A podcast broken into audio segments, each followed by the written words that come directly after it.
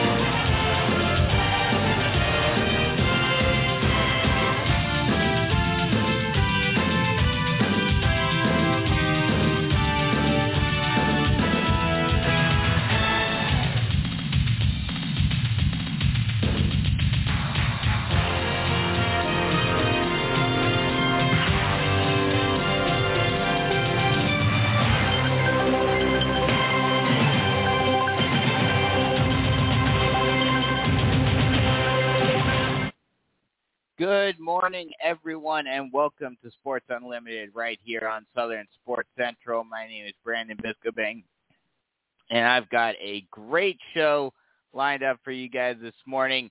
We are officially in full swing football territory now. I've school started a couple weeks ago. We'll talk about week one. We'll talk about the the chaos that occurred this week, as as always um, and then also get you ready for week two. But at the same time, we've got college that just started, well, started last Saturday technically, went through the preview last week, but now we are in full swing college mode. Bunch of games last night that happened that were a lot of fun to watch. Bunch of games tonight, and then of course Saturday is the big day where pretty much everyone full swing and into the season. Uh, a few games Sunday, Monday, um, one game on Monday. So all weekend and into next week, you've got college football. And then next week, starting on Thursday, the NFL season starts. So I've got a full preview for you guys on that. We're back. Football season is back. I uh, you know, I was talking to some people uh yesterday and my my fiance is big into horror movies and this is you know she starts celebrating Halloween in in September. And so, you know, we were talking about she was talking about it in already Halloween season again. And you know, I was saying the exact same thing just with football. It's it's crazy how quickly this year went by. And, you know, that's what happens when you're in the midst of a pandemic and a lot of crazy stuff's going on and and all of that. So hopefully things start to slow down and we start to get to you know uh, back onto a more even keel soon, but unfortunately we're not there quite yet. So definitely, unfortunately, some things to talk about with that later on. Uh, and as always, if you want to call in, I'll be taking all your calls. Three two three seven eight four nine six eight one is that number to call. That number again, three two three seven eight four nine six eight one. We'll have one guest on this morning, a little light this morning because of a number of things. Uh, but Lou Bezjak from the state will come on at 8.30.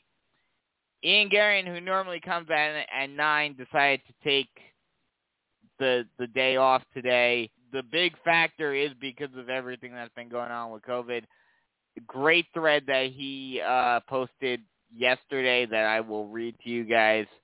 Um, just to give you guys an idea of what's going on behind the scenes and, and what this is really doing to coaches, to players, to media members, anyone that's directly involved and has to keep up with everything.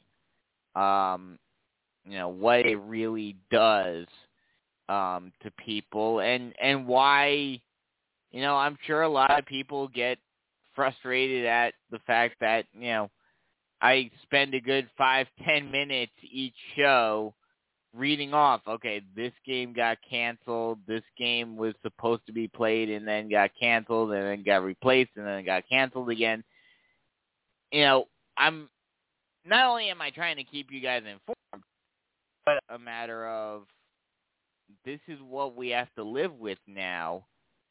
So better give these teams the recognition of they've had a rough week. You know, give give them some uh, some credit of getting through this crazy week. But that's later on. I'll focus on uh, high school sports in the second hour but right now, for the first half hour, I want to focus on the NFL, which is starting next week, uh, starting in a little less than a week, actually.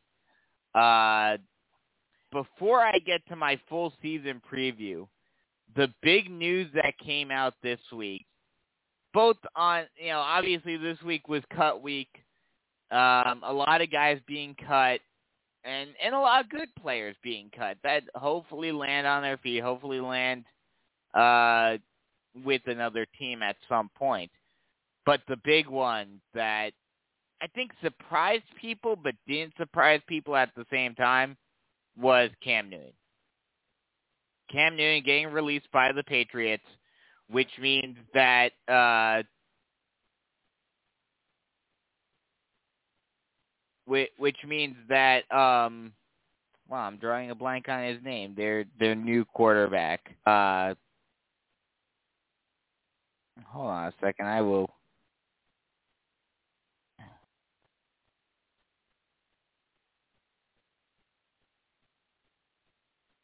I will get this uh pulled up real quick. But Cam Newton getting released um you know it was a surprise to me personally uh, that he got released because you know it was. I'll take the layup. I'll take Dak Prescott. It, it was a surprise to me, honestly, that you know he was released because you know I didn't think that uh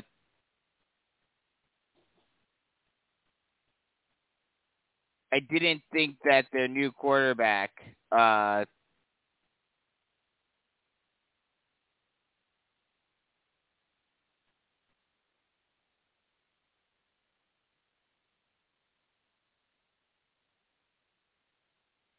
Mac Jones, there we go.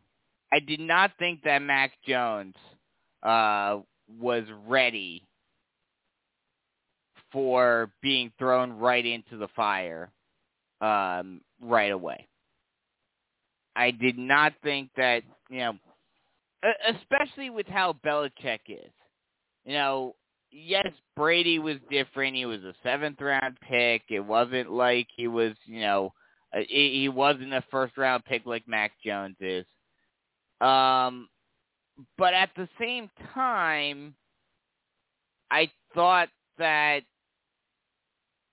you know they would start with Cam and and then see where things went, both in terms of how Cam played and in terms of how Mac Jones played. And first off, it's going to be very interesting to see where Cam goes if he goes anywhere.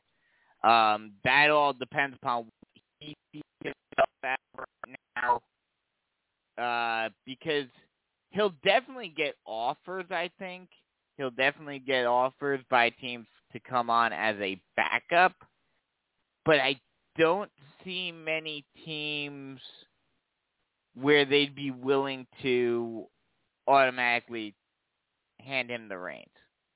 The only way the the only team that I could even think of that pops into my head now there there are a couple of teams that I would say I would take Cam Newton over over their quarterback. I think if Denver wanted to go after him, I'd definitely take Cam Newton. I'd definitely take Cam Newton over uh over whoever the uh over whoever the uh Broncos have playing whoever the Broncos are going to have uh, playing quarterback. I want to say it's going to be Drew Lock. Uh, but you know, the the other team that I would definitely say is a team that to well to potentially look out for, but I don't know what their thought process is in terms of anything right now.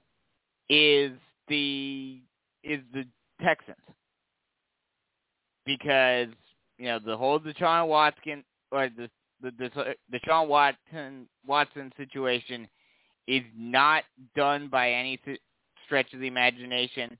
Um, oh, apparently, according to the depth chart, uh, the uh, Tay Bridgewater would start start for the Broncos, which again I would take Cam Newton over Tay Bridgewater any day of the week, and twice on Sundays. Uh, but I don't think the Broncos will go after him. The Texans is another team with Deshaun Watson. They're not sure. You know, we don't know what's going on with his legal situation. The Texans want to move on from him anyway. Uh, but I don't know if they're going to get what they want for him. And especially if you don't know if he's going to be there all season, you know, bring in Cam Newton and tell him hey, you know, if if Deshaun either starts struggling or he has to go away for a while because of his legal problems, then you're our guy. That could be a good situation. A lot of people are talking about Dallas, bringing him into into Dallas, which I could see that as well. I would, you know, that may be a good spot for him, but he would that would have to be under the assumption that he wants to be a backup that he, or at least he doesn't mind being a backup. And that could be interesting to see if he's really, you know, where his mindset is right now. Does he want to be a backup? Or at least does he not mind being a backup? Or is it pretty much starter or bust at this point?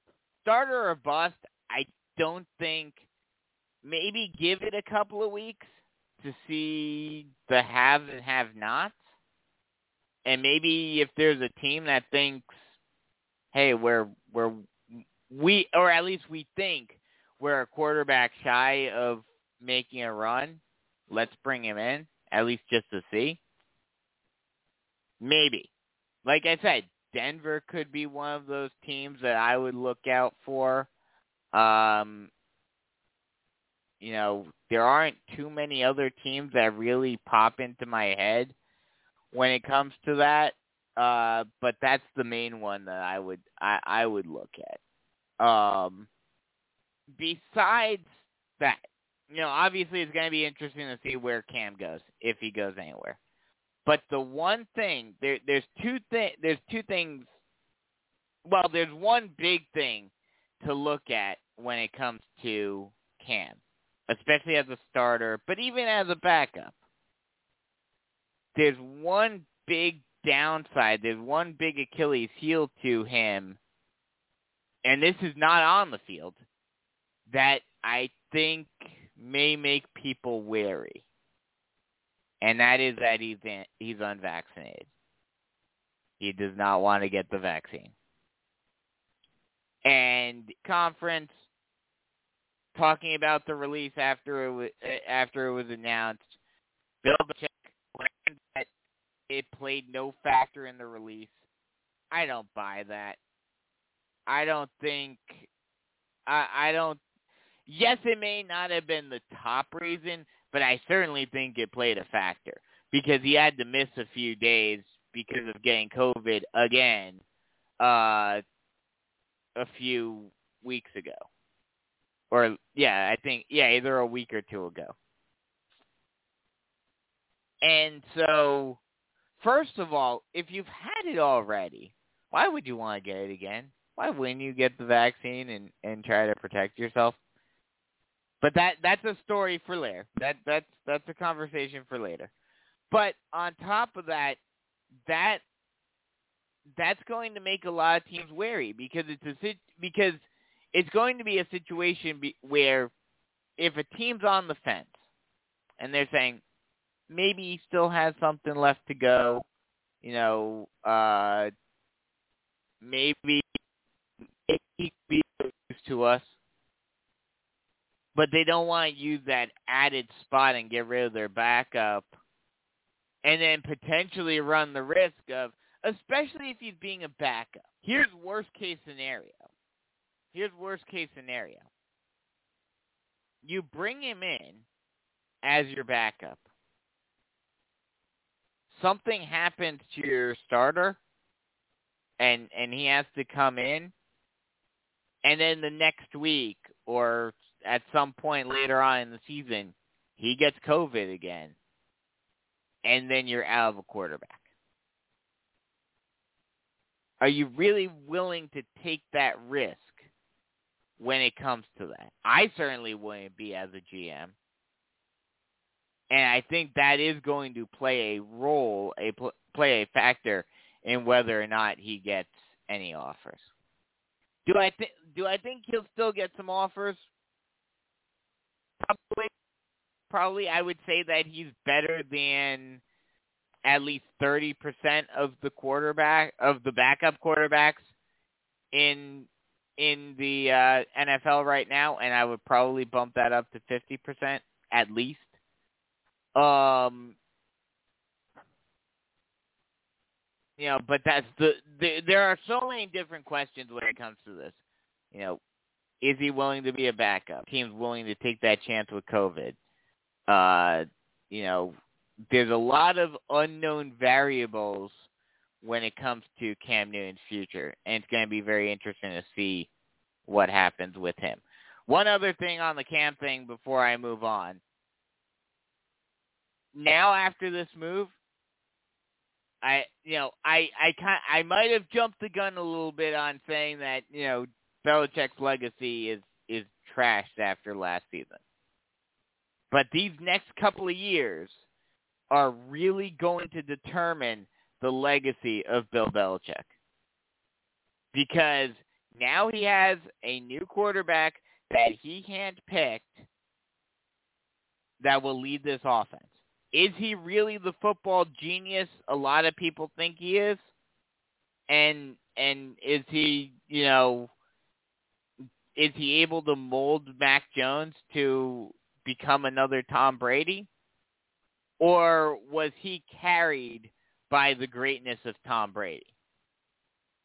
Who was really the the key the pivotal uh marker when it comes to that Patriots dynasty?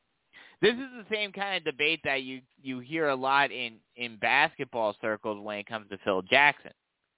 You know, was he was he a great head coach or was he lucky that he he was in a, a Michael Jordan and a Kobe Bryant and and other great players at the time? That's always the question that you have to ask when it comes to a coach uh, and players for that matter. It goes both ways. You know, you could be a you know you could be a Hall of Fame caliber player, but if you have a bad coach, you're not going to get very far. But the same thing can be said the other way around. You can be a Hall of Fame caliber coach, but if you don't have the players on your team to to you know do well on the field, then you're not really going to get much of anything. So it's it's going to be very interesting not only to see what happens in terms of uh,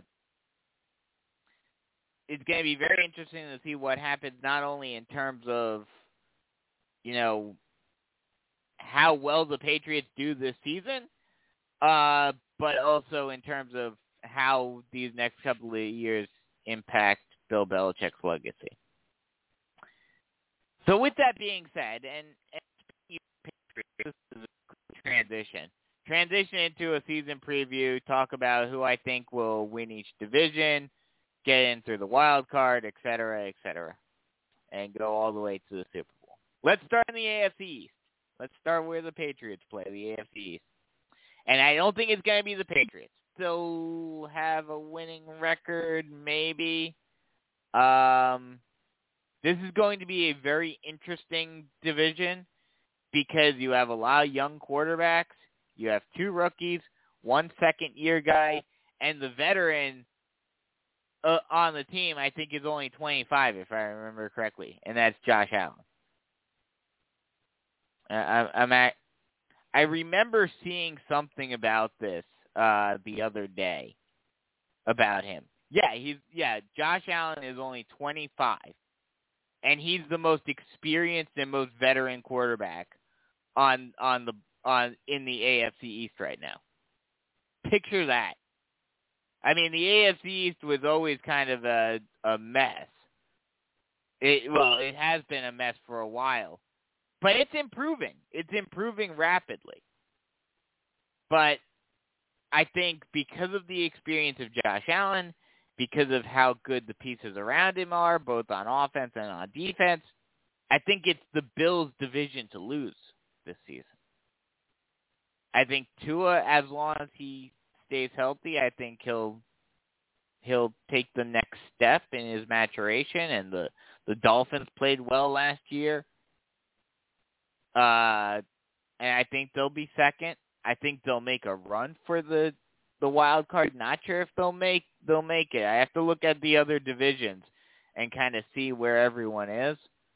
Uh, but I could I, I I could see the Dolphins being at least decent. The Patriots will win games. Don't get me wrong, but I don't know how many games they'll win with Mac Jones, especially uh, especially early on in the season. You know, he's going to have to get get into a groove. Um, so, yeah, that's why I put the Patriots at third. And the Jets, even with Zach Wilson, you know, he's getting some he's getting some hype. They've got some decent pieces around him. Um, Jets are gonna Jets. Let, let's just put it that way. I I just maybe they prove me wrong. I would love to be proven wrong, but I just don't see it. Moving on to the AFC North, I think it's the Ravens division to lose. Uh, Browns, you know, Browns are going to Browns. I mean, yes, they've played better over the last few years, but I just don't know if they're, you know, don't know what they're going to do this year. Uh, Steelers, I think, will be decent. Not sure if they'll make it to the playoffs, but we'll see. And then the Bengals, they'll take their next step, but I don't think they'll they'll get anywhere uh, in in terms of the division or playoffs or anything like that this year. AFC South. AFC South is going to be one of the more interesting divisions, I think, this year, because I think the Colts certainly have a chance of of doing something. Um, you know, they've got the pieces that you know, I mean, the big question mark is going to be Carson Wentz, how he plays on a new team, and all of that.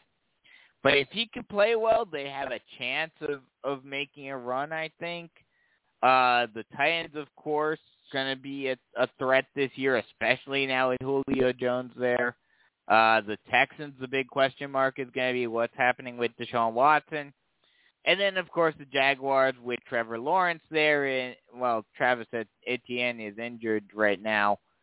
Um, but, you know, I think it's probably the Titans to lose. I think I'll go Titans, Colts, Texans, and, and Jaguars. But Texans and Jaguars could easily switch if Deshaun Watson is not there for a while. Uh, in the North, it's I think it's the Chiefs to lose, obviously. Uh, I think the Chargers make the next step. I think the Raiders making another step uh, in the right direction. I don't know who I would put. Uh, I don't know who I would put in in that spot uh, between the the uh, Chargers and the Raiders. Um, definitely Chiefs on top. I think the Broncos will be at the bottom. Uh, and I'm to go with the Raiders at two. And then for the three wild card teams, so we got Buffalo, Baltimore, Tennessee, and KC. And then for the three wild card teams, I'm going to go with Pittsburgh, Las Vegas, and and I think the and and I think the Colts. I think Carson Wentz. I know I've said I don't trust Carson Wentz, and he's already had injuries this year, but I think the Colts figure out a way. So there are my predictions for uh, the AFC, and I, I I think the Chiefs until someone beats them, they're still the team to be in the AFC. I think the Ravens are going to be right behind them, and I think Ravens and Bills are the two teams that could threaten. Titans potentially. I just don't. I, I know they've proven me wrong in the past, but I just don't trust the Titans. Now moving on to the NFC. Actually, real quick, before I move on to the NFC, I'll take a quick break, uh, and then I'll come back, do the NFC, and then talk uh, some college football at the bottom of the hour. Uh, so be sure to stay tuned right here on Sports Unlimited on Southern Sports Central. NFC preview coming up right after this.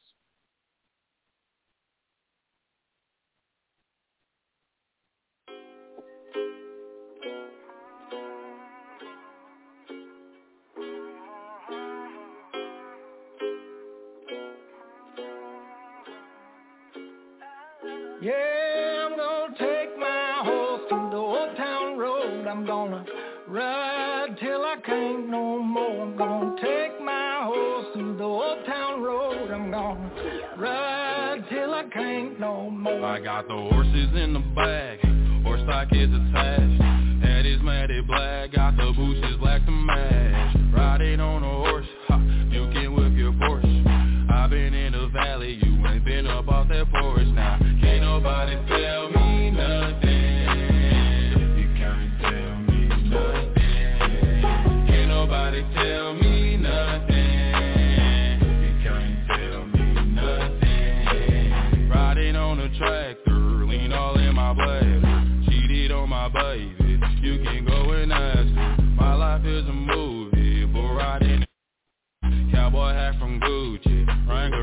Wrangler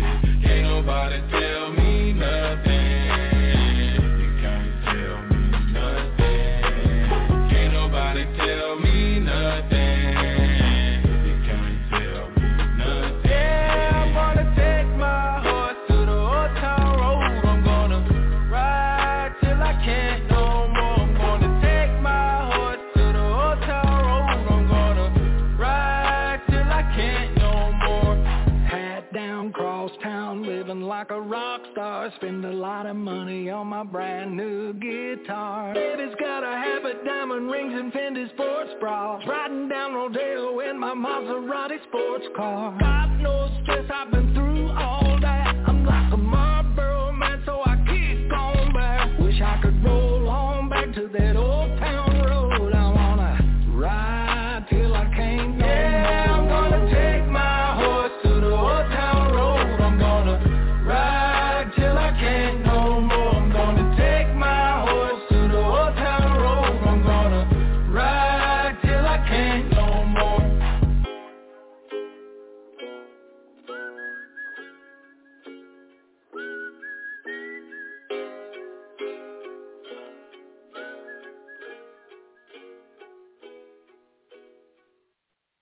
Welcome back to Sports Unlimited right here on Southern Sports Central. And as promised, going to jump over to the NFC. As always, if you want to give call on in, talk NFL, talk college, 681 is that number to call. That number again, 323-784-9681. We'll jump over to the NFC. And the NFC East, I think, it, in an I well, not in an ideal world, but in, in a world that was based on paper. If you if you didn't play the games, if you just went on on stats, Dallas would be the clear-cut favorite to win this division.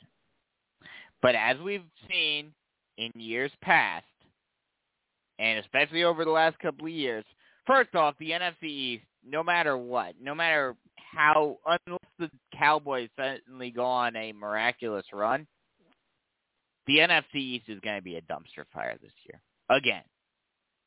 And and this is coming from a Giants fan, so you know, I'm I, I'll call it like it like I see it. The NFC East is an absolute dumpster fire. It, it's fitting that they have the only team in in American sports well, outside of soccer, but you know, soccer does things weird. But the only the only team in the primary, the Big Four American sports that does not have a mascot name, the Washington Football Team. And I mentioned a couple of weeks ago when they announced their finalists, why on earth is it taking so long? Why are you waiting another year? Why didn't you get this done during the off season this past year and had a name out? You've had, you know, you've had nine months to to get this done. Why haven't you done it? I, I just I don't get it. I don't get it. But apparently we're stuck with the Washington football team again for the second year in a row. And a lot of people are saying that they may be the favorites to win win the uh win the division. I mean, potentially could could I see Washington potentially doing something? Potentially, but I just I don't buy it. Um, Ryan Fitzpatrick, yeah, he became Fitz Fitzmagic a couple of years ago, but I just don't think he. You know, he was Fitzmagic for a few weeks, and then it and then it died off after a while. And I don't even think I don't even think the Buccaneers made the playoffs that year. No, no, they didn't. That was the year before Brady. So, yeah, like I said, Dallas is the team to beat in this division. Uh, the big question mark that I would say the the big team to keep a look on is the Giants because it's going to be it, how the Giants do and where the Giants land depend upon two things. One, can Daniel Jones improve? And two, can Saquon Barkley stay healthy? If that can happen, then I think the Giants can be in a good position to maybe not win the division, but perhaps make it to the playoffs in a wild card position. The Eagles have another rookie quarterback, or not quite rookie, but close to it. Uh, so I don't think. Yes, they'll take the next step with Jalen Hurts, but I don't think they're quite there yet. So I'm, I'll go Dallas as long as they stay healthy. That's going to be the big question mark with Dallas. And you know all the controversy of Dak Prescott is is he fully healthy or not? So I'll go Dallas, Giants, Eagles, uh, Washington. NFC North. Sorry, the rest of the North, but care about you know, I don't care about Justin Fields and uh, and you know uh, and um, Jared Goffs and and you know whoever the Lions are or not the Lions, whoever the uh, Vikings are going to have as their quarterback. I, I don't care about. This is this, this is another. You know, we talk about that that year. Uh, I think it was what 2013, 2014, 20, whatever year at, was after Deflategate. Um, you know, they talked about Brady's revenge tour, and you know Brady going out and just you know basically saying screw you to the NFL and and sticking it to them by dominating the league. This is the same thing except Rodgers is doing it to one franchise. Rodgers is saying, "You don't want me anymore," and and he did this last year. Now, granted, he didn't do what he really wanted to do, which was win a Super Bowl. He ran up against Tom Brady, but Bra- or Rodgers still did this. He still won the MVP last year and put up astounding numbers. But again, the Packers are doubting him. The Packers want to move for move on, move on to Jordan Love, and and Rodgers is saying, "No, I'm still the man. I'm still a franchise quarterback, and I'm going to show you." And I think it's even doubly so this year because he already said that this is going to be his last year in Green Bay. I think his contract is up after this year. So he's gonna be go he's he's gonna be out for blood this year for two reasons.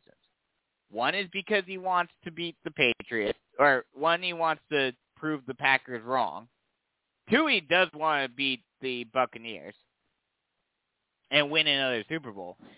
And three, also this is an audition for him for potential suitors come next year when he's a free agent. So, yeah, sorry, rest of NFC North, but there's no chance.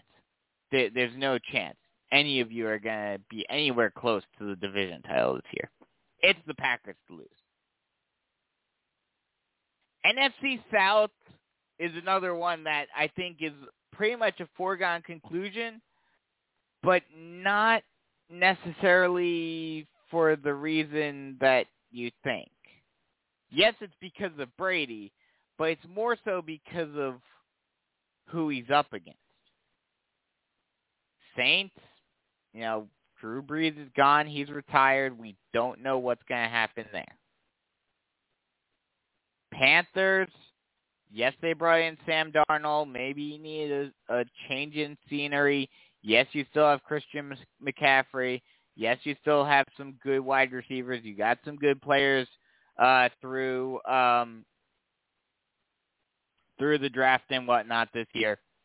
But I, and then the Falcons, the Falcons, you know, especially now with without Julio Jones, who knows what the Falcons are going to be this year. So Buccaneers are the team to beat there in the AFC, in the NFC South. And then in the West, the West is also going to be another very interesting division because you've got the 49ers who, on hand, you know, Jimmy Garoppolo is still the quarterback currently, but you know they're they're wanting to try to move forward. They're they're trying to move on from Jimmy G. Uh, you know, with Trey Lance.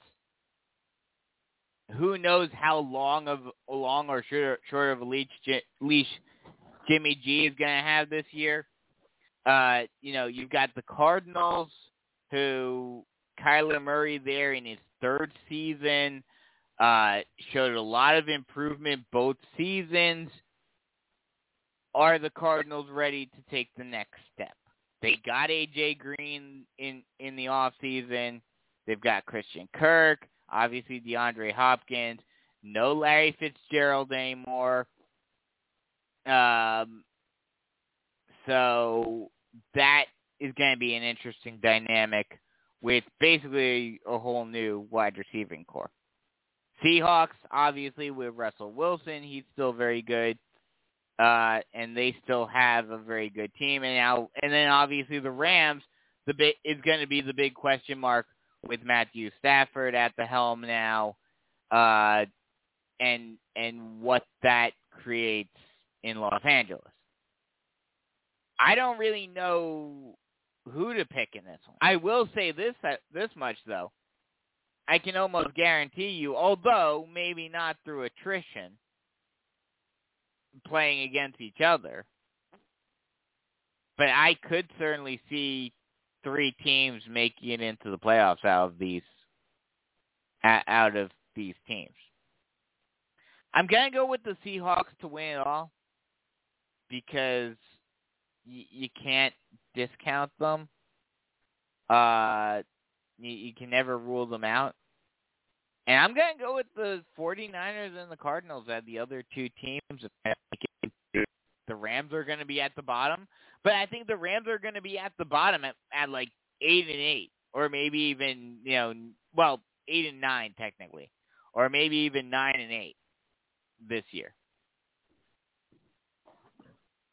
So that's that's my thought on on there. Uh, overall in the NFC, uh, I think it's still well. No, actually, I'm gonna say it's a toss up, and it's gonna be a very interesting matchup. I think it's gonna it's definitely gonna be Tampa Bay against Green Bay in the NFC Championship game, and I don't know who to pick. And what's going to be even more interesting is what happens to Brady either way. Because if he loses, it may be an indication he's starting to lose a step and he may back out. If he wins and then proceeds to go on and win the Super Bowl, maybe he rides off into the sunset. Who knows? But then again, Tom Brady is an is an anomaly. So who knows when he's going to retire? He'll retire when he's 90. But so, yeah, I'm picking Green Bay against Tampa Bay. I'll go with Green Bay to win it because I think Aaron Rodgers is just going to be hell bent. He's going to carry this team to a Super Bowl.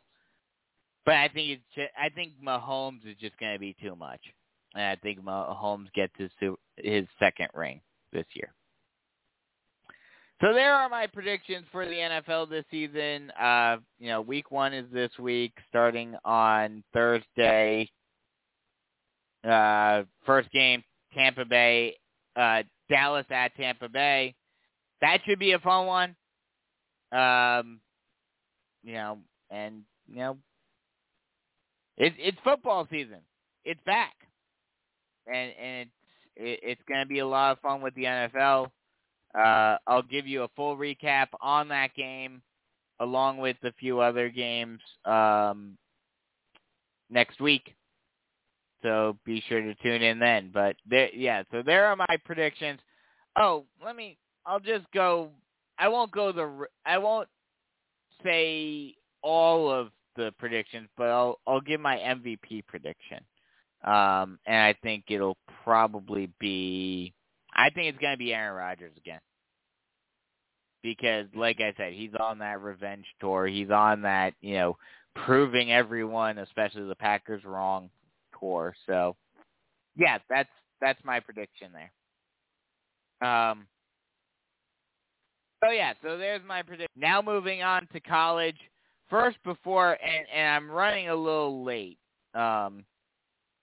So we'll try to run through this as as quickly as I can, um, and may may decide to seep it into the um, the the second hour. Uh, but we'll we'll figure it out. But before I get to week one and and get to last night's game and all of that, uh, a few big news pieces. Big 12 planning on expanding, which isn't really all that surprising. They're looking at UCF, BYU, Cincinnati, and Houston. The only team that makes any bit of sense out of those four is Houston. BYU, I guess you could, but they're more in Pac-12 territory.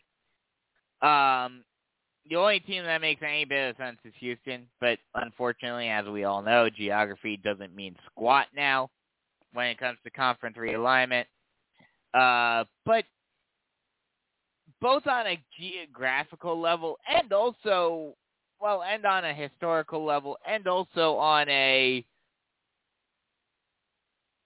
you know, on a symbolic, see how far they've come type of gesture team I would love to see them at and and I think they're strong enough to warrant the addition.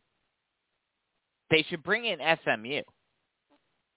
Cuz it would be very interesting to see them come in and, you know, you know, uh bring back, you know, essentially bring back the Southwest Conference uh, mi- minus Texas and Arkansas, obviously. But I would love, you know, I would probably cut out Cincinnati. So, and I I don't really want to see UCF jump to the Big 12 because it just doesn't make sense. I know West Virginia doesn't make any sense either, but you know, it is what it is. But I just thought of something funny. The Big 12 now is essentially starting to look like the what the Big East was going to be before they ended up dissolving and, and the American was formed. You know, the Big East was going to bring in Boise State. They were going to bring in uh I think they're they're they were gonna bring in TCU before TCU ended up going to the big the Big Twelve, uh, and they may have had one or two other teams that they were gonna bring in, maybe UCF, um, but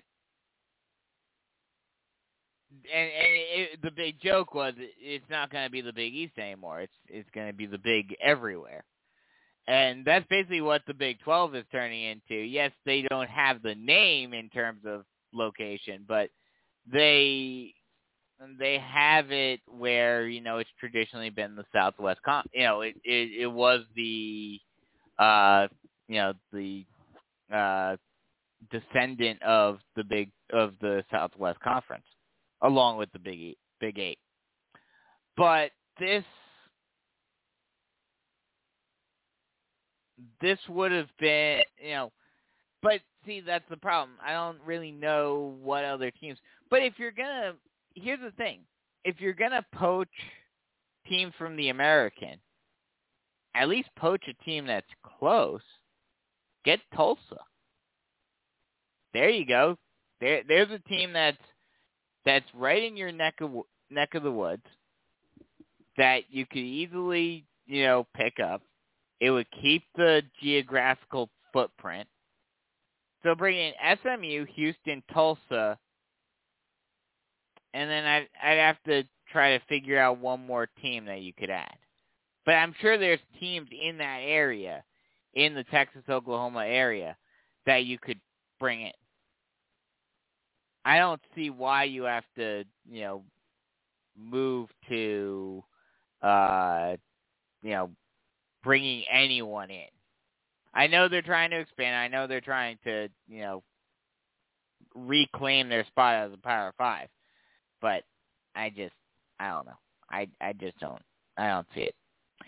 Uh, the other big news that I that we that I saw uh, a couple of days ago, and boy, oh boy, is this a doozy. Uh, about this last week.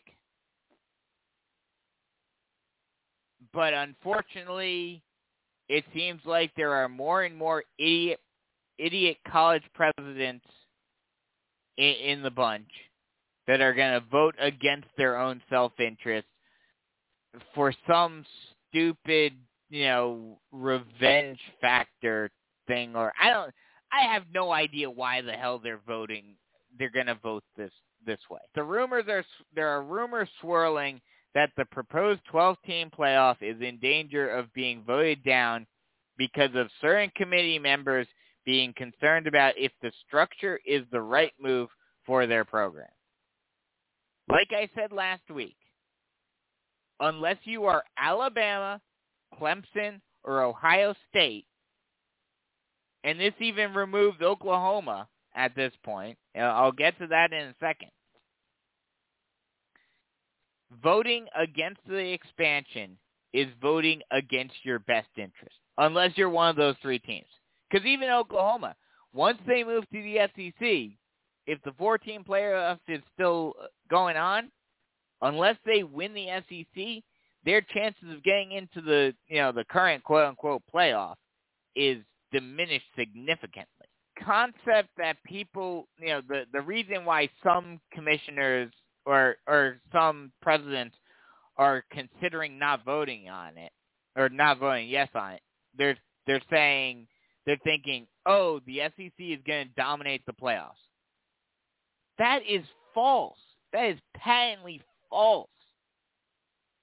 Half of the spots are reserved for college, or, or half of the spots are reserved for conference champions, which means SEC the SEC can only get one of them. And even if the SEC five teams, it still gives everyone else chance of getting into the play into the playoff than they do now. Because like I said, unless you're one of the blue bloods, even if you go undefeated, the chances of you getting into the playoff is incredibly slim right now.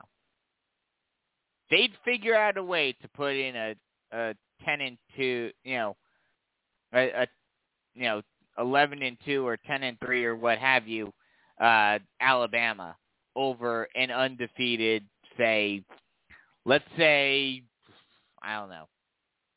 Well, this actually happened a few years ago. Let's say a team like Iowa goes undefeated, runs through the Big Ten. If there were any other options to try to put someone else in that was more of a name brand over Iowa, they'd figure out a way to do it. And I know we've technically never really seen it yet happen, but I'm just waiting for that time it does for years now. But yeah, so teams that and and and here's the thing. Here, here's the other thing too. I don't care what you think about the, this whole situation with with it. Keeping the status quo right now, if you go beyond when the uh, SEC expands, that's going to make it even more likely, in my opinion, that it's just going to become the SEC Invitational for at least half of the quote unquote playoff right now. Because with with 16 teams in the SEC, let's say let's say Alabama let's say Alabama and Oklahoma go undefeated and meet in the SEC championship game. I don't care who wins that game. The committee is going to find a way to put both teams in, even if it's a four-team playoff. I'm already calling. So this just reduces the opportunity for everyone else if you don't vote to expand the playoffs. You know what I would do? If I wanted to restructure it now after the the SEC thing, I would restructure it even further. You know what I would do? I I would I would and and I think well if if presidents were smart, they would do this. But you know, you know the best way to to throw up the middle finger to uh, to the SEC on this is expand it to 16 teams and have 10 automatic bids for every conference champion to even the playing field. If you're worried about evening the playing field and, and these other conference com- commissioners and other presidents of other universities are worried about the SEC getting too big and they want to protect their interests, I don't care if you're inadvertently also giving, you know, giving a little extra to the to the little guys that you've been trying to put down for years and decades now. That is the way you win this war. Is by expanding the playoff so that everyone has an equal opportunity to get in and as a result, by a byproduct, you're actually hurting the SEC because now they have to actually win a tougher conference, and thus they're going to come into the playoff weekend to be like how the Big East is in the NCAA tournament in basketball. And a lot of a lot of football fans who have never known any better they they they laugh at me when I say this, but once it happens, that's exactly what's going to happen. The SEC is still going to be highly hyped. You know, that's never going to change. The SEC is still going to be highly hyped. But now it's going to be a situation where they uh they're going to actually have to play to win instead of you know just making sure they win all their games in the conference and then they have an easy road to the championship. They'd actually have to also win the playoff, which is going to get exponentially more difficult each each time. So yeah, thing gets voted down. It's it's going to be a massive blow to college football. And I think so, I I saw someone say something about this, and it really is true. If this doesn't change, then you're going to have a situation where I mean, college football for the most part is already a very regional sport. You know, no one in the Northeast cares about college football whatsoever. I mean, that's never going to change anyway. But, you know, the Midwest, I think people are slowly starting to care more about the NFL. Uh, well, they've always cared about the NFL, but, you know, certain areas have still cared about uh, college football. The West, I think, cares a lot more about the NFL now than they do about college football. Um, and that's just going to continue if you don't fix this problem, especially out west, because the Pac-12 has been left out of the playoffs for a while now.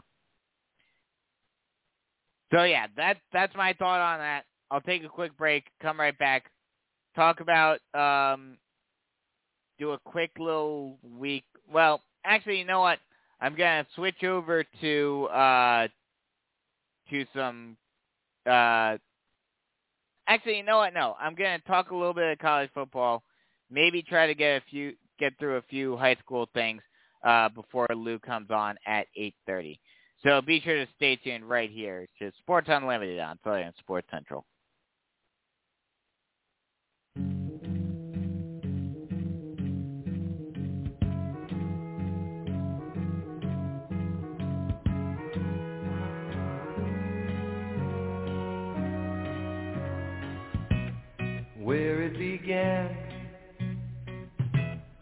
I can't begin to knowing, but then I know it's growing strong.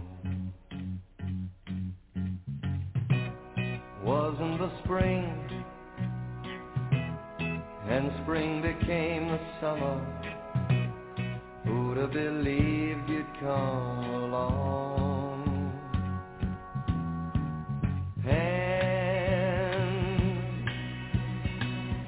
Touching hands, reaching out, touching me,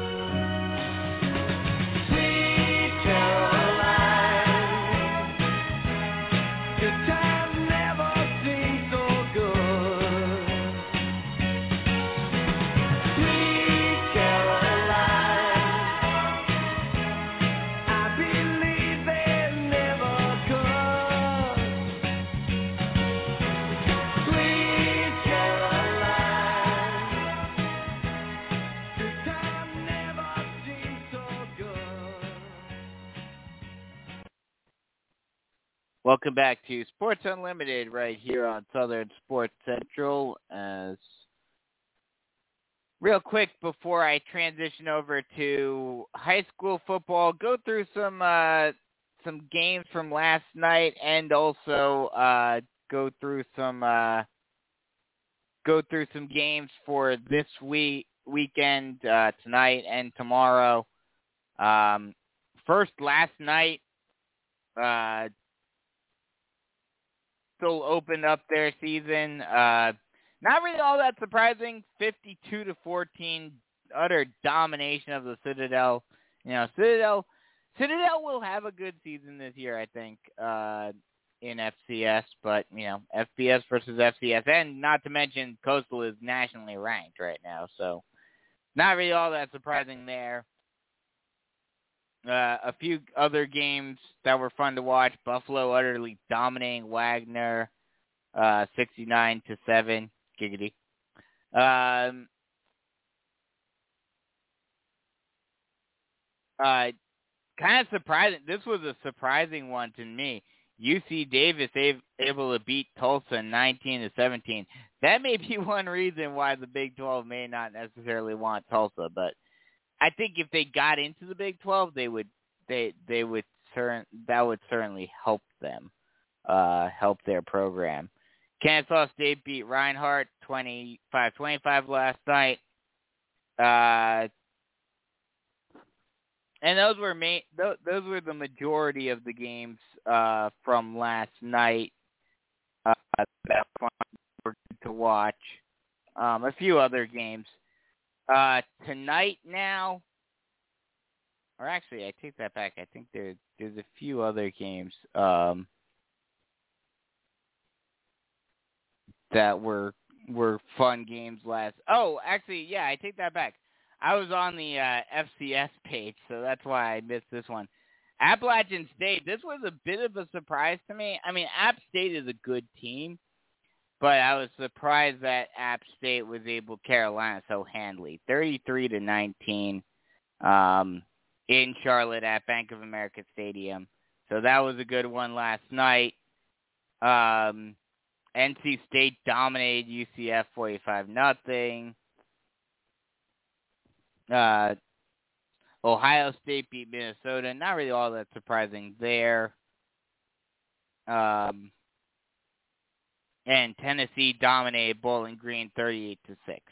Again, that surprising. The uh, local PD guy uh, Tiyon Evans getting a touchdown last night from Hartsville. Uh, a few local guys.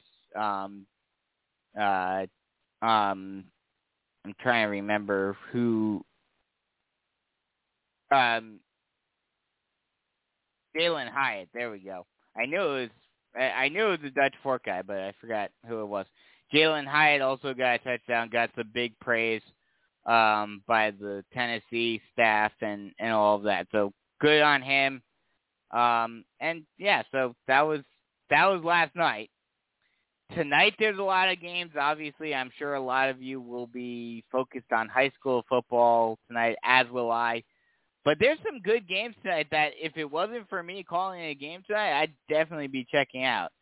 The one I may try to see at least the beginning of a little bit, um, although I probably won't have time to while I'm preparing for tonight's game, is North Carolina at Virginia Tech. That's going to be a fun one.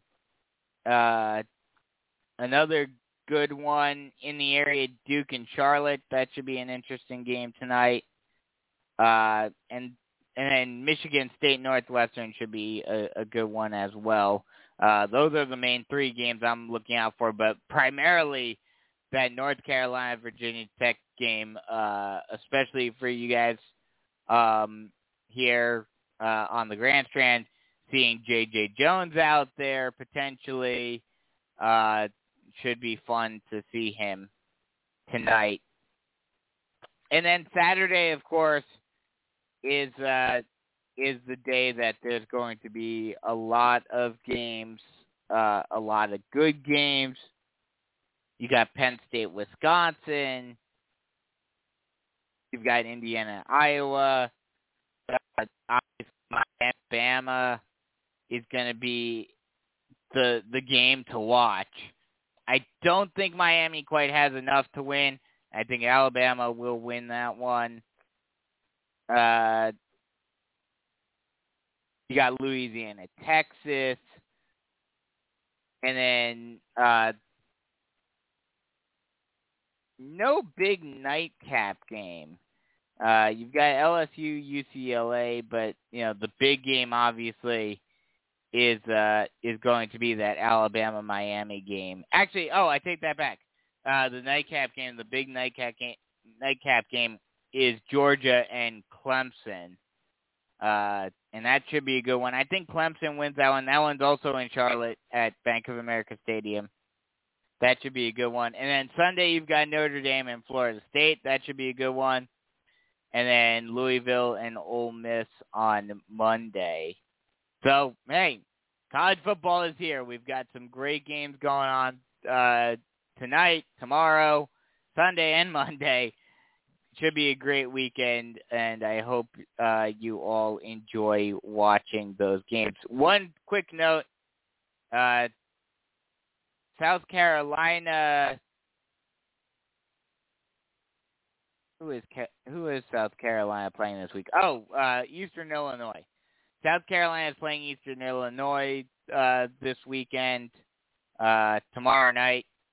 And the big news coming out is that Luke Doty will not, and instead, the man who was just a walk-on, well, not a walk-on, but was just um,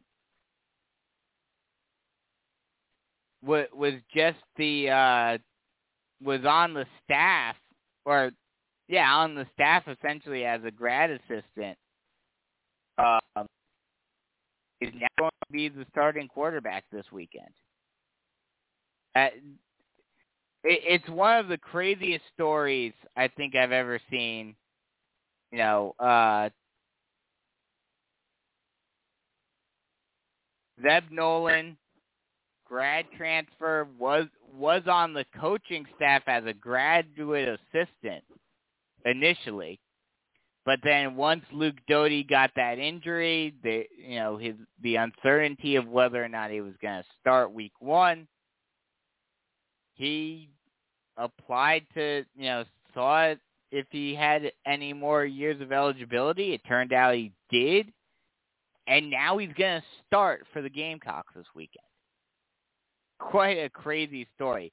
Obviously, sad to see uh, Luke Doty not out there, not being able to start. Time, what an incredible story for uh, for Zeb Noland to get start week one. Uh, and you know, I think as long as he does what he needs to do, I think the Gamecocks should be able to beat Eastern Illinois. I don't see them not winning that game, but you know, still, it's gonna be that's gonna be a fun game to watch. That's for sure.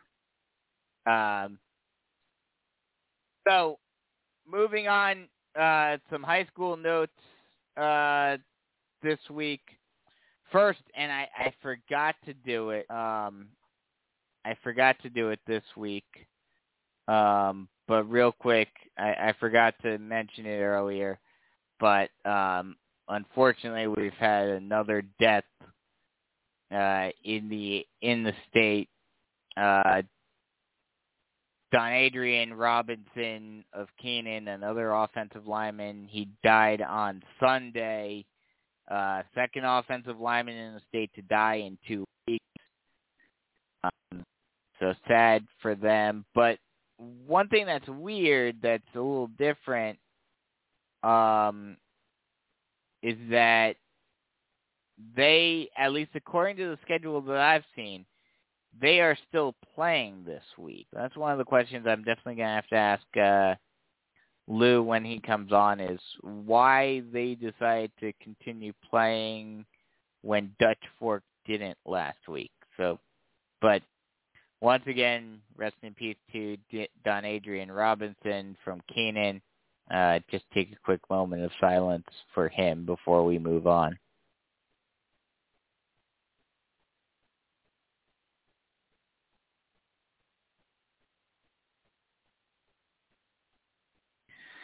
Okay, so once again, unfortunately, we have to talk about it.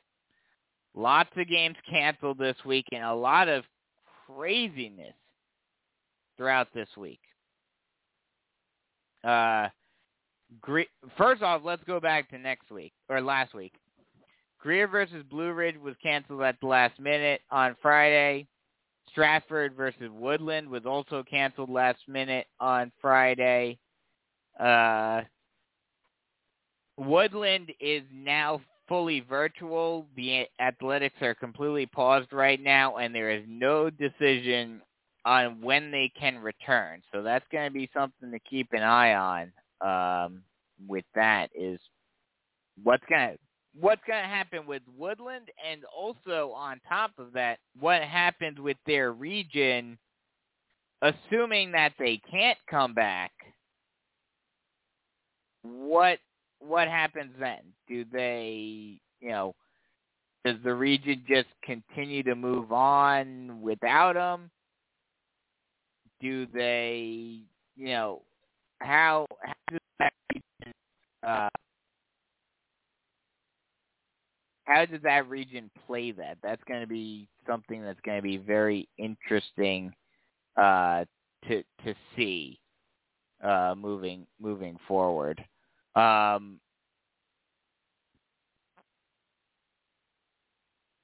Fox Creek against McCormick was canceled. York against Fort Mill canceled. York replaces the, uh, that game again with a uh, matchup against Cox Mill. Not sure where Cox Mill is, uh, but Newberry against Clinton was canceled. Blacksburg against Cherryville canceled. Southside Christian against Woodruff canceled. Chester versus Lancaster canceled. Gaffney against Rock Hill canceled. That was a big one. Woodmont against Walhalla canceled. Palmetto against Belton-Honea Path canceled. Belton-Honea Path initially was uh, initially paired up with Woodmont, uh, but then that game was canceled. The the Belton-Honea Path against Woodmont game was canceled. Broome versus Liberty was canceled. Broome was initially going to play Airport. That game was subsequently, subsequently canceled. Airport was put um, Airport paired up with Chester, and Broome uh, paired up with Belton-Honea Path after the game against Woodmont was canceled. That game has since been canceled. That game was canceled yesterday. Belton-Honea Path went through three games this week. Was originally scheduled to play Palmetto. That game was canceled on Monday. Then added Woodmont later on in the day. That game was canceled the next day. And then later that day they replaced it with Broome, and that game was canceled on Thursday. So a crazy, crazy week for Belton-Honea Path. And, you know, a lot of frustration building amongst coaches, amongst players, amongst fans, amongst media members. We'll talk about that more in depth later. Definitely going to get Lou's thoughts on everything when he comes on. Uh, but also, like I mentioned, Ian Guerin normally comes on at 9, but decided he's taking a little bit of a break from all the chaos. Uh, and but I'm going to read what he posted on Twitter yesterday about all the craziness and and what it's doing to everyone involved. Uh, so be sure to stay tuned to that at nine. Uh, Silver Bluff versus Aiken was canceled. South Aiken versus Barnwell canceled. Batesburg was canceled. Swansea is now playing uh, Barnwell. So those two teams paired up. Daniel now playing Duluth from Georgia. So another out of state game. That's another thing that that's something we've seen a lot uh, this year have been uh, teams being forced to go out of state to find opponents. And I'll talk about another one. I've got one myself tonight for the second time this year already. Uh, Saluda against 96 was canceled. 96 then picked up Silver Bluff, but that game has since been canceled as well. This was an interesting, uh, an interesting series of events this week. Andrew Jackson Academy, which is normally an eight-man team, decided to schedule Whale Branch as an as an 11-man game for this week to help them out. But then, and because Whale Branch was originally scheduled to play Denmark Olar, but they canceled. That game was subsequently canceled because they thought um, that you know Whale Branch thought they had found an opponent. Uh, they thought they had found an opponent in uh, in uh, Aynor, but that game got subsequently canceled on Wednesday. We'll talk about that more in a little bit, but uh, Sumter against Ridgeview was canceled. That also has an effect on Carolina Forest next week. As of right now, I'm going to ask Lou if there's any further update on that when he comes on. Game against Carolina Forest, at least as of right now, has been pushed back to Saturday. That's where we are there. Columbia against North Central was canceled. Andrews against Johnsonville canceled. North Central will now play Johnsonville. McBee against Latta was canceled. Great Falls against Timmonsville was canceled. Great Falls now playing Latta, so those two pair up. Hemingway against Marion was canceled. Chesterfield against Hannah Pamplico was canceled.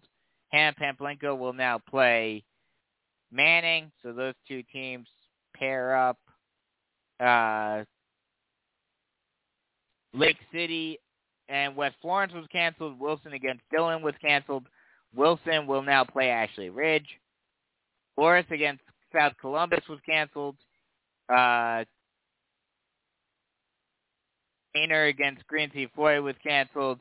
Like I mentioned before, was going to play Whale Branch. That game got canceled on Wednesday. And that left that leaves Carolina Forest, who had problems of their own this week, as the only team in Horry County that's going to be playing this week. And who knows what who knows if that may change over the next few hours. You know, that that may be something that was that may get changed. Something that was kind of interesting that I saw the other day, West Florence or yesterday, West Florence is not in quarantine, but they have yet to be able to find an opponent, and they're they're going out on limb to play a game this week because their head coach Jody Jenerette posted on Twitter yesterday if there's any teams that have last minute cancellations today that they'd be willing to travel out to pretty much wherever to replace that game last minute. And who knows if it'll happen? You you never know in this crazy world right now.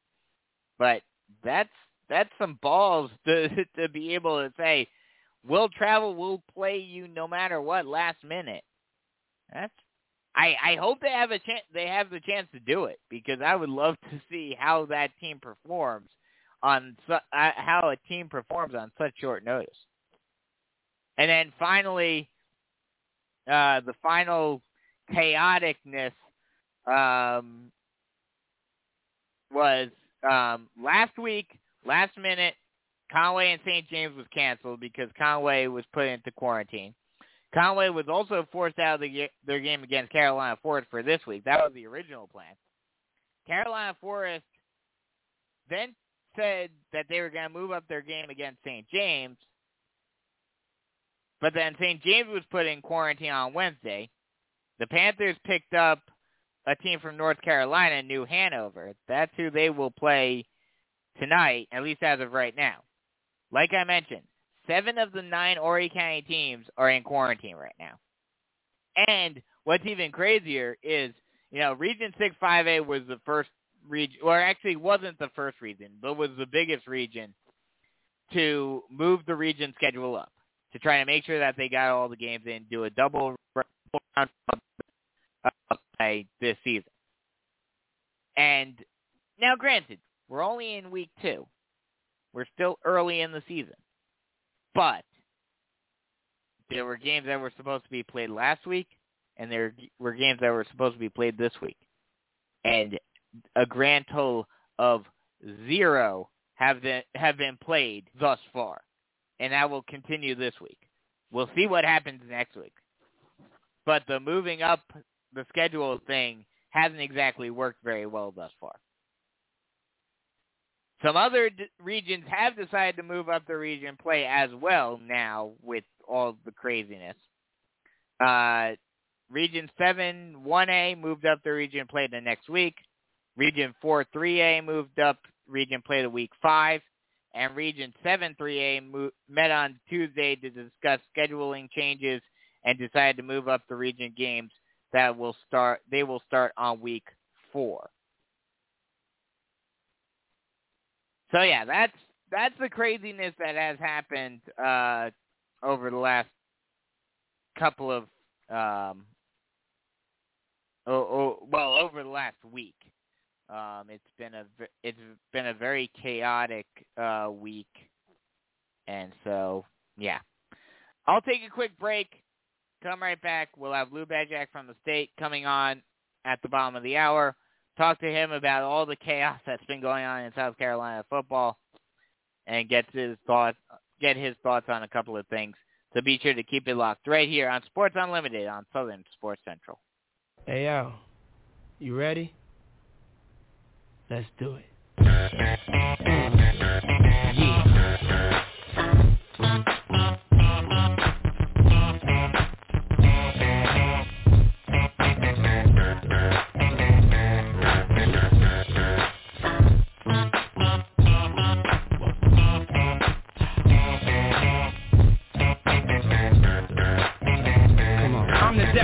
Of half man, half man, the club, bad boy, that's what's up after bucks. Crush crews after us. No games, we ain't laughing much. Nothing but big things. Check the hit list, how we quick up. What changed but the name? We still here, you're rocking with the best. Don't worry if I write rhymes, I write checks. Who's the boss? Is lost. Don't think cause I'm iced out, I'ma cool off. Who else but me?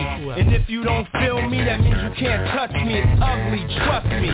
Get it right, dog. We ain't never left. We just move in silence and rep to the death. It's official. I survived what I've been through. Y'all got drama, the saga continues. We ain't going nowhere.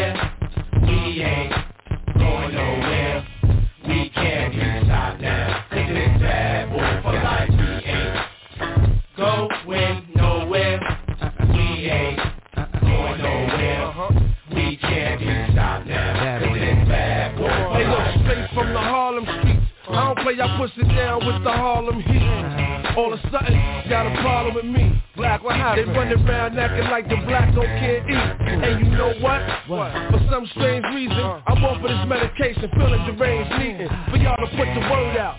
We ain't leaving. We trying to be rich before we all stop breathing. Therefore, what? We kinda hustle lanes. Stay laying down our muscle game. Still turn your dreams to flames. You got the wire? If not, I ain't saying no names. You soon expire. No pain. I feel remorseless. Of course, it's me and Diddy up first, racing Porsches with the big twin valve exhausters. On the cover of your vibe, double X sounds and sauces. Come on.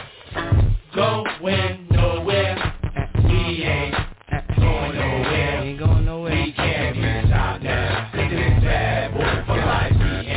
We ain't. going nowhere.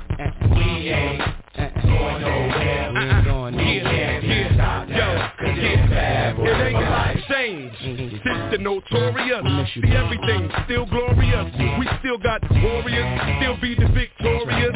See it's a lot of them, but it's more of us. Still got cash to blow, raps to flow, still them cats to know. Pack your flow, that's for sure.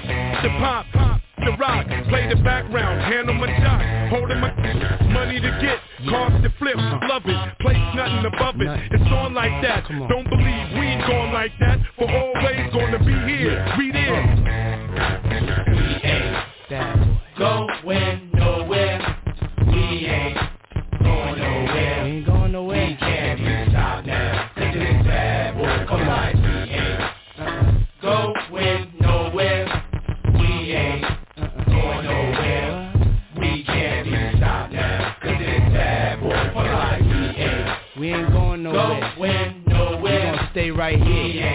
forever and ever and ever. And it's bad boy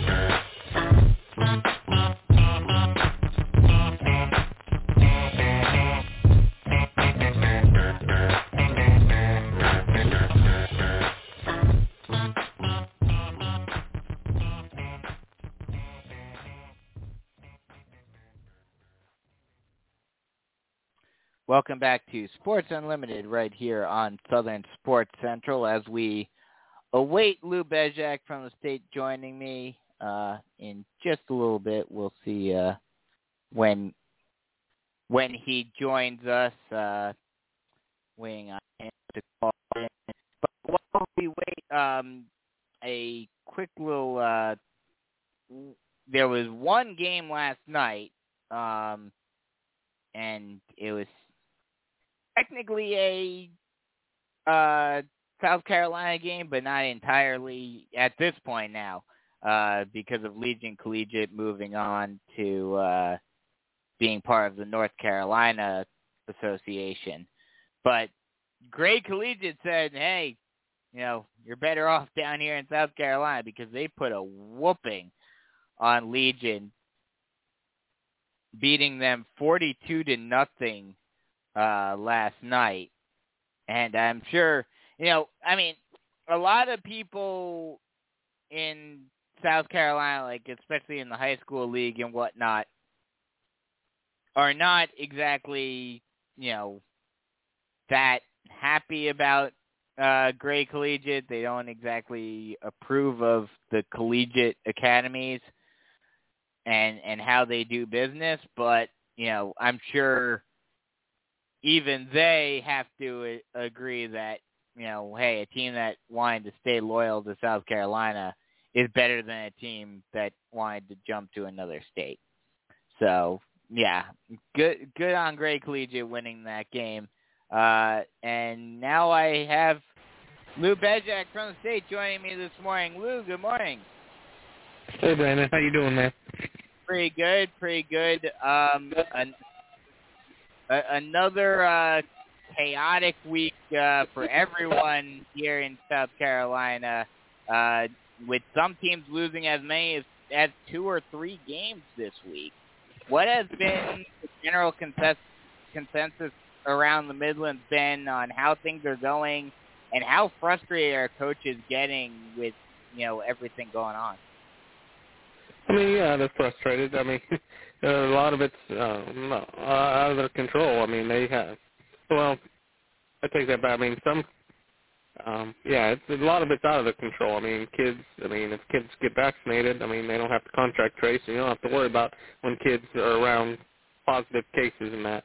So, mm-hmm. I mean, so I know they're a little frustrated with that, and then um, some of the school. Well, we only had one uh, high school go virtual, Batesburg Leesville. Um, Lexington Four decided yesterday to go virtual, so their game tonight and then next week is off. Um, um, so yeah, it, it's frustrating. And then uh, we had another region this week, um, Low Richland. It's uh, Region uh, 4 3A.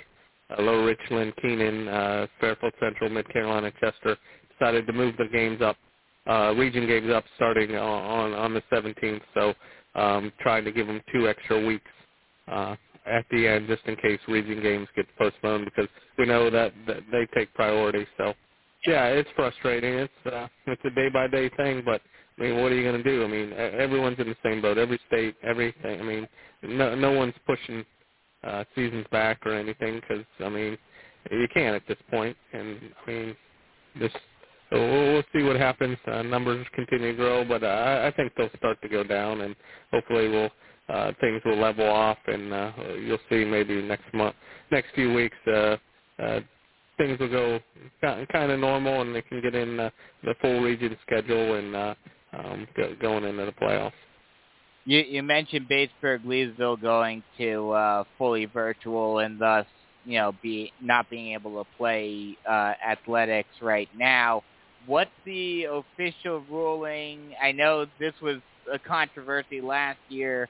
Um, you know how do they have to get back to some sort of even a hybrid model in order to start playing again? And what and are regions starting to come up with contingency plans in case they don't get all of the region games in? I mean, I don't know continue well the the regions that move games up, um, yeah. move schedules up. Yeah, they I mean, we know that about the region with Conway and all those schools down there, and a lot of the Class A schools of our regions have already done that. Um, uh, I mean, yeah, that's the thing. Uh, so, some schools are in the hybrid model. I mean, they're just. I mean, you just had to make a decision before the school year um, if you're going to be a hybrid or in person. But uh, that's that's not an option once the school. I mean, you either had to do it. It's not like you can, hey, hey, we're just going to go hybrid now. Uh, no, it's that in at least the districts around here, you had to declare before the school year started if if you were going to be uh, um, not not going to be in person. So, um, like I said, Batesburg, Leesville, they'll um, they can't come back until the 13th, so there will be no practices or anything starting today. They're supposed to play uh, Swansea tonight, but then uh, Swansea picked up Barnwell. Um, Swansea hasn't played a game yet because they've been in quarantine uh, on and off. Uh, Lexington County has really been kind of been uh, around here as far as the numbers go, uh, the highest so far. But uh, everything in the the big schools, the high schools in the district have not uh, gone virtual. Lexington, River Bluff, White Knoll, Gilbert, uh, they're all still good and they're all still playing, um, doing in-person classes. I, I I thought of something kind of interesting to that I I we may be in the point where we've already passed the threshold, but are there any teams yet right now that the schedule that you got, you know, a few months ago is still what they've played and have not had any changes yet? Gray Collegiate is the only one I'm trying to get off the top of my head because I think like Gray Collegiate didn't have their they played every game last year scheduled, and so far this year, uh, like I said, Dutch Fork would have been on that, but they um uh with, with the death of the player last week, and uh, they had to cancel. Uh, it wasn't COVID related, but uh, their schedule has been, and I think maybe White Knoll, White Knoll and River Bluff. They had, like I said, the uh, White Knoll and River Bluff, I think, haven't been affected, but I'm thinking pretty much everyone else. Because even Ridgeview this week, because uh, Yeah. Sumter had to uh, cancel. So those are the ones off the top of my head. And Gilbert, Gilbert's played both games. So and then they'll play tomorrow. Gilbert's game tomorrow is uh, going to be 10 a.m. against Lexington, since Lexington was in quarantine and they wanted an extra day to prepare, so they had to move it back. They're going to play at 10 o'clock tomorrow. You you mentioned some you mentioned Sumter uh, being in quarantine. What's the latest? Is I know you posted on Twitter when that first broke that the game's being pushed. The game next week against Carolina Forest is being pushed back to Saturday. Is that still the case? Yeah, that's still the case. Well, th- is that before Carolina? No, Carolina Forest didn't go virtual. Um, No, that's still no. the case right now. Yeah. Yeah, that's Uh, still the case right now. So we'll see. Like I said, it, it changes. I mean, like uh, I found out. Oh well, Batesburg Leesville announced, like, like I said, yesterday afternoon. So I mean, it changes. We could have a a thing uh, today. We we've seen it happen the first week. Airport Port and Chapin um, was Yeah. canceled. Um, I mean, an hour before kickoff. So uh, just everyone's kind of just kind of waiting. You you mentioned uh, you mentioned Dutch Fork and unfortunately the the passing of Jack Al Khatib um, is what's their mindset? I know they canceled their game against Gaffney, which everyone was excited for last week. What's their what's the feeling around the team getting into this week and getting back on the field?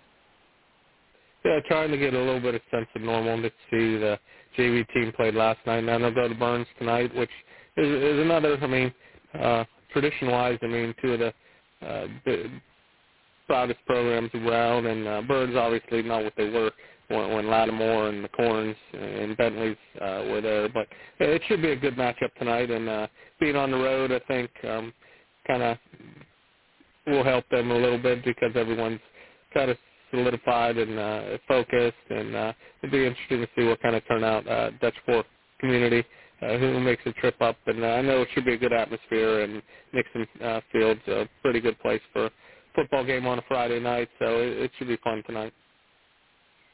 Unfortunately, we had another death this week with Don, Dun Adrian Robinson from Keenan. Uh, but it, according to the schedule that I saw, it looks like Keenan is still playing Dreher tonight. Um, Yeah, why yeah, have they Why have What's they that? decided to go ahead and play when Dutch Fork decided not to last week? Well, I mean, Dutch Fork the deaths happened on a Tuesday, and the game was on a Friday. I mean, uh, then Adrian's death was Saturday. I mean, and Ke- Wow. Keenan hasn't played a game all year yet.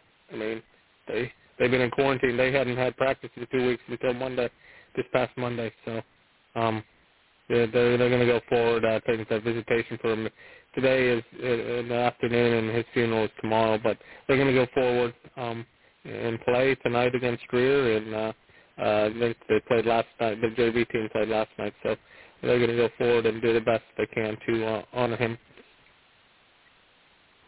Be you know between what we were talking about before with COVID and and the chaos with that, and then the, both of these deaths, it's been a very trying couple of weeks on so many different levels throughout the Midlands. What have some of the coaches been saying about everything that's been going on and how they've been helping their players and themselves get you know get through what's been going on? Yeah, it- it's been tough because, like I said, it's not in their control. Uh, some of it, and it's it's hard, definitely mentally. Uh, trying to prepare and then having a game canceled, and trying to find another game, and then the kids want to play, and then you don't know sometimes who's talked to uh, coaches from uh, Gilbert yesterday. They're like, well, we're not sure who we're going to have um, because of the contact tracing and stuff on, on Saturday. So uh, that, that's another thing. It, um, you don't know who's going to be at practice on a day-to-day basis. So that's definitely uh, mentally going to hurt. And but they're just doing the best they can to just um, go forward each day and have a practice and they feel fortunate to have a practice each day and uh, have a game on Friday. They that, they feel that that's a win each week. Finally, getting to some on the field stuff. What's the big game? What are some big games that you're looking at uh, for tonight that you that you got your eye on? Well, we mentioned Dutch Fork and uh, uh, Byrnes. Uh, I think Blythewood and uh, Brookland Cayce should be an interesting game tonight. Blythewood um, two and zero, oh. off to a good start. They haven't been three and zero since 2007. Brookland Cayce yet to play a game tonight, but they came in the season with uh, with some uh, high, high hopes, and uh, they're ranked in the top 10 in Class 3A. Camden Hartsville should be pretty pretty good. Hartsville coming off a loss on Saturday. Uh, Camden p- played pretty well last week against Lugoff, bouncing back. Um, and then uh, looking at t- tomorrow, Gilbert Lexington. That's a pretty good rivalry, uh, and that should be a should be a fun game as well. Uh, South Florence Irmo. Irmo has yet to play, and South Florence is uh, got, got a pretty good team with uh, the quarterback Sellers, and um, that's also a good matchup. And then Spring Valley going to Atlanta tomorrow for the Cam Newton Classic. they're they're playing uh, Carver High out of um, Columbus, Georgia, and that should be a good game. Carver has a lot of talented uh, uh, college uh, type players, so that should be a good test for Spring Valley. Where are you headed tonight? I'm going to Burn Dutch Fork at Byrnes. Well, have fun tonight. That should it's that's definitely going to be a very emotional game, a very uh, big game for both teams. Uh, so hope you uh, have have a good time tonight, and uh, we'll talk to you next week. Okay, thank you. Thank you once again, Lou Bezjak from the state. Always fun talking with him, uh, and always give always gives us some good notes.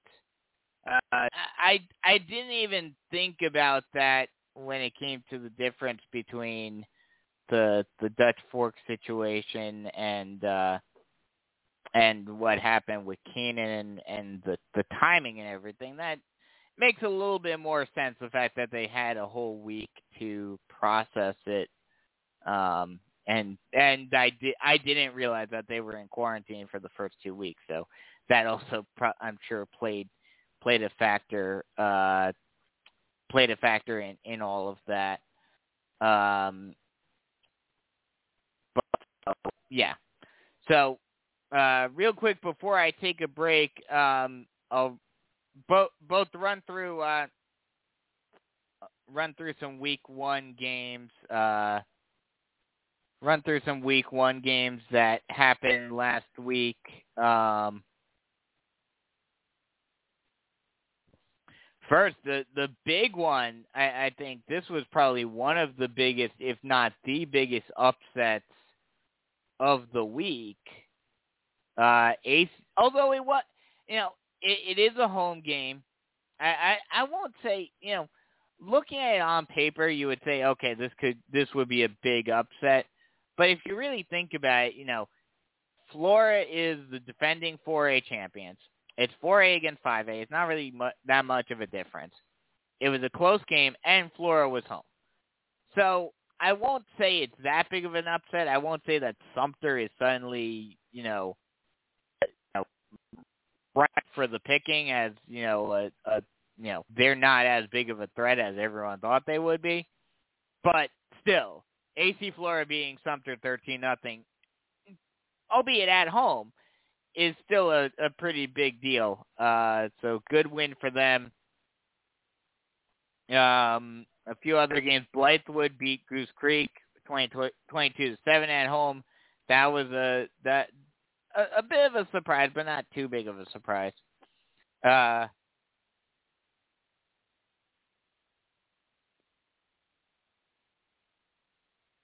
few other games. Clover, and and I think I mean, granted, Myers Park from North Carolina still is a good team. Don't get me wrong. But Clover, after being able to beat Dorman and being at home, it was a bit of a surprise to see them get beat so handily last week. Um, but you know, it's what that's what happens. Um, you know, and I think a, part of it might have been they had a bit of a hangover from last week and and all of that. Um, Dorman rebounded from the loss to Clover last week, dominated Boiling Springs 33 nothing. Uh, Carolina Forest had to face off against the the juggernaut that is Fort Dorchester, and you know the Panthers. They're gonna be they're gonna be a good team this year, but they're they're a young team. They're an inexperienced team, and especially on defense, it really showed last week. And so that's that's where we're at there. Uh, Gaffney dominated Summerville. Not really all that surprising there. Um, Lower Richland beat White Knoll. That was a bit of a surprise, but not too too surprising. Uh, let's see a few a few other matchups. Uh, Spring Valley beat River Bluff on the road. Kind of surprising, but not all that surprising. Uh, and those were the main uh, games for uh, for 5A. Uh, in 4A, uh, kind of surprising, Bamberg Ehrhardt dominated Bluffton. Granted, it was at home, but still kind of surprising to see that. Uh, Camden dominated Lugoff-Elgin. Um, Beaufort beat Effingham from uh, from Georgia.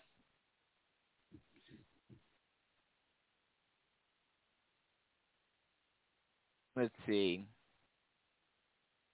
May River beat Hartsville fairly handily, which was a bit of a surprise, but not too much, especially considering the travel. Uh, May River was the home team. Uh, Strom Thurmond beat Midland Valley. That's a surprise. Strom Thurmond only a, a 2A school. Uh, or I think they're 3A, excuse me. Um, but still a lower classification. Um, Richland Northeast beat Andrew Jackson. South Florence utterly dominated Mary, or excuse me, Manning. Greenville dominated Wade Hampton on the road, and West Florence was able to beat Shaw 35-14. Those those are the main games uh, for uh, for last week. Not not too many other games uh, to speak of. Some games to watch this week, though, um, like we talked about, Dutch Fork and Byrnes. Um, you know, obviously with with what happened and all of that, um, that's that's going to play a factor in this game. I think. Um, I I think you know checking out what happens with you know with the Keenan game as well. Um, you know how how they handle uh, that game, and that's a home game. That's a home game against Dreher. Um, how they handle what happened last week, that's going to be something to watch. Um, so those are two games to definitely keep an eye out for. Um, another game, another big game to keep an eye out for in 5A. Two top teams, both coming off of wins. Uh, you know, Dorman having to travel all the way from the upstate down to the low country.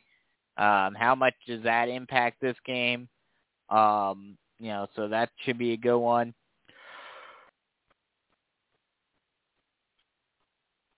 West Ashley and Goose Creek should be an interesting game. Uh, Travelers Rest against J.L. Mann should be a good one. Uh, Wando against Summerville, that should be an interesting one. Ashley Ridge against Wilson should be an interesting one. Uh, Benedictine from Georgia coming out to Beaufort, that should be an interesting game. Uh, Shaw and Darlington should be a, an interesting one as well. Uh, North Augusta against Grovetown from Georgia. That should be a game to look out for. South Florence against Irmo, like uh, like Lou mentioned. That should be an interesting one. Greenwood against Catawba Ridge. That should be an interesting game as well. Um, you know, West Florence against West Brunswick should be a good one. Uh, just oh, by the way, Cox Mill is from North Carolina. That's what I thought, but I just wanted to make sure. Um, but yeah, so some good games this week. Uh, you know, wherever you end up going should be a good one tonight. But you know, again, be sure to stay on the lookout on Twitter to see if there are any updates on any games because you never know. You never know if if things are going to change on a dime. You know, so be sure to keep track of everything. Uh, real quick, before I take a quick break, go through the media polls this week. In 5A, no change. Surprise, surprise at the top. Fort Dorchester at 2, TL Hanna at 3. Gaffney jumped. Gaffney and Ridgeview swap places. Gaffney at 4 now. Ridgeview at 5. Byrnes at 6. Northwestern jumped up from 8 to 7. Dorman jumped up from 10 to 8. Uh, Spring Valley jumped up from not being ranked to ninth. Clover dropped down from 9 to 10. Others receiving votes, Blythewood, Sumter dropped out of the polls from out of 7 down to receiving votes after their loss to AC Flora. Mauldin, Chapin, Woodmont, River Bluff also dropped out of 10th down to receiving votes. Carolina Forest and Ashley Ridge round out the vote getters.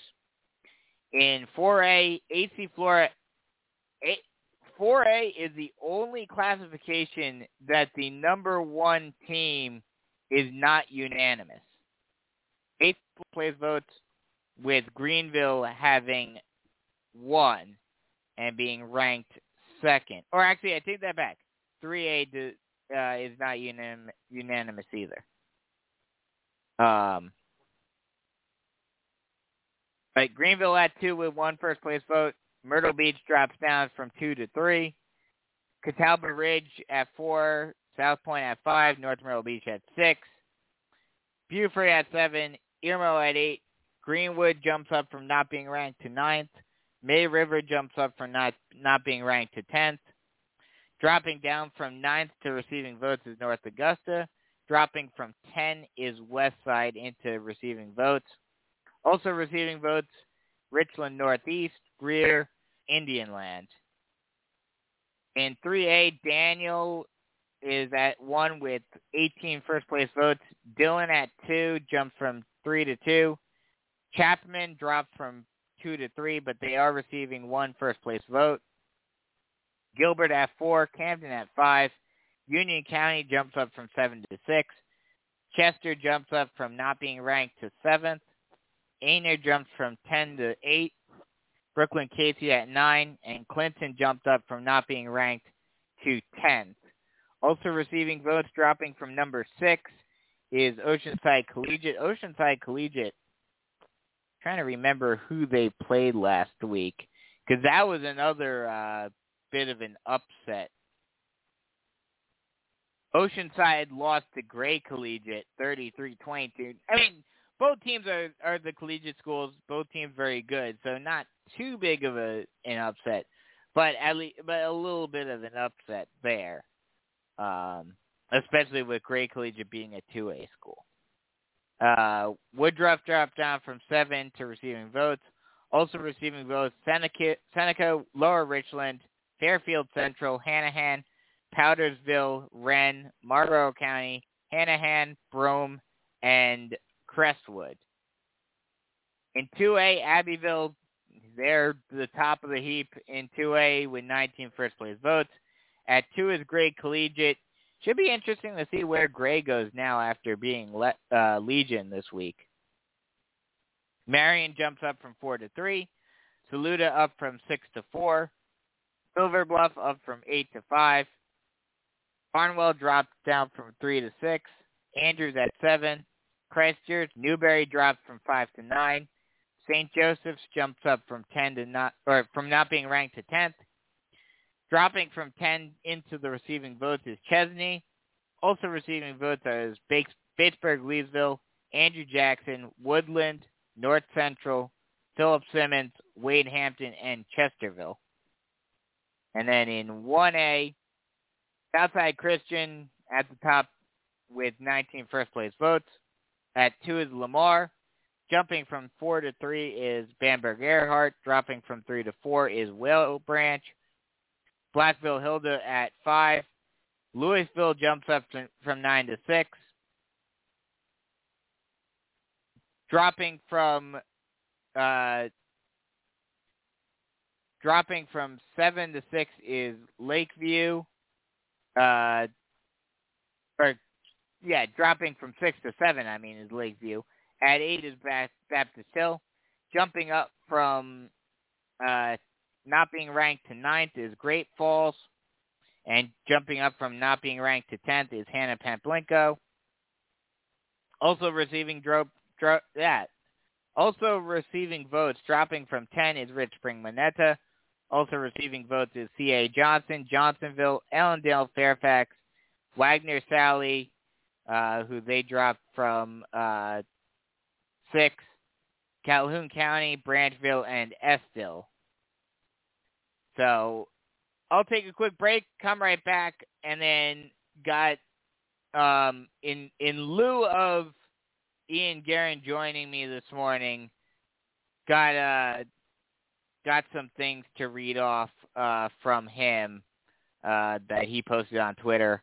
I'll read that and then a few other notes, uh, and then uh, and then we'll round off the show. And as always, if you want to get your thoughts in on anything, be sure be sure to call on in uh, before the show ends in the last hour. Three two three seven eight four nine six eight one is that number to call. That number again, three two three seven eight four 9681. Be sure to keep up. Sports Unlimited, only on Southern Sports Central.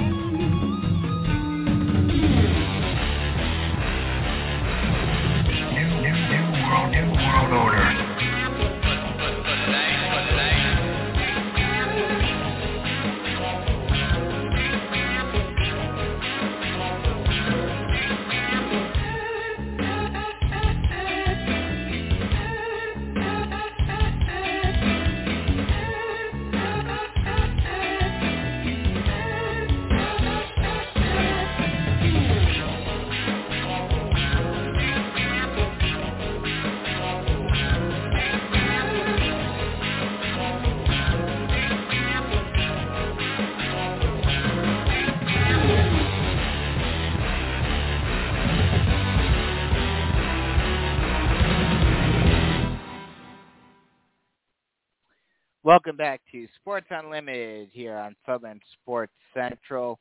And like I mentioned, because this is normally the time that uh, Ian Guerin would join me uh, for My Horry News, and and just because this hit me, you know, so so hard, and and I want people just to understand, uh, you know, not just you know that you know, not just you know what we're going through as sports media members and and whatnot, but also get a better understanding of you know, like you know, it seems like you know to to people who may not understand or maybe too selfish or or whatnot. You know, they're thinking more of, oh, we we need football back. Why why the hell are we doing all these quarantines, et cetera, et cetera, et cetera? There are still people who are complaining about that, and they're saying we should be past this, all of that. Yes, we should be, but in order to do that, we need everyone needs to get vaccinated. But on top of that, people don't seem to understand how much this year and and the chaos that has come with it is taking a toll on people throughout the industry. So I'm going to read this for you guys.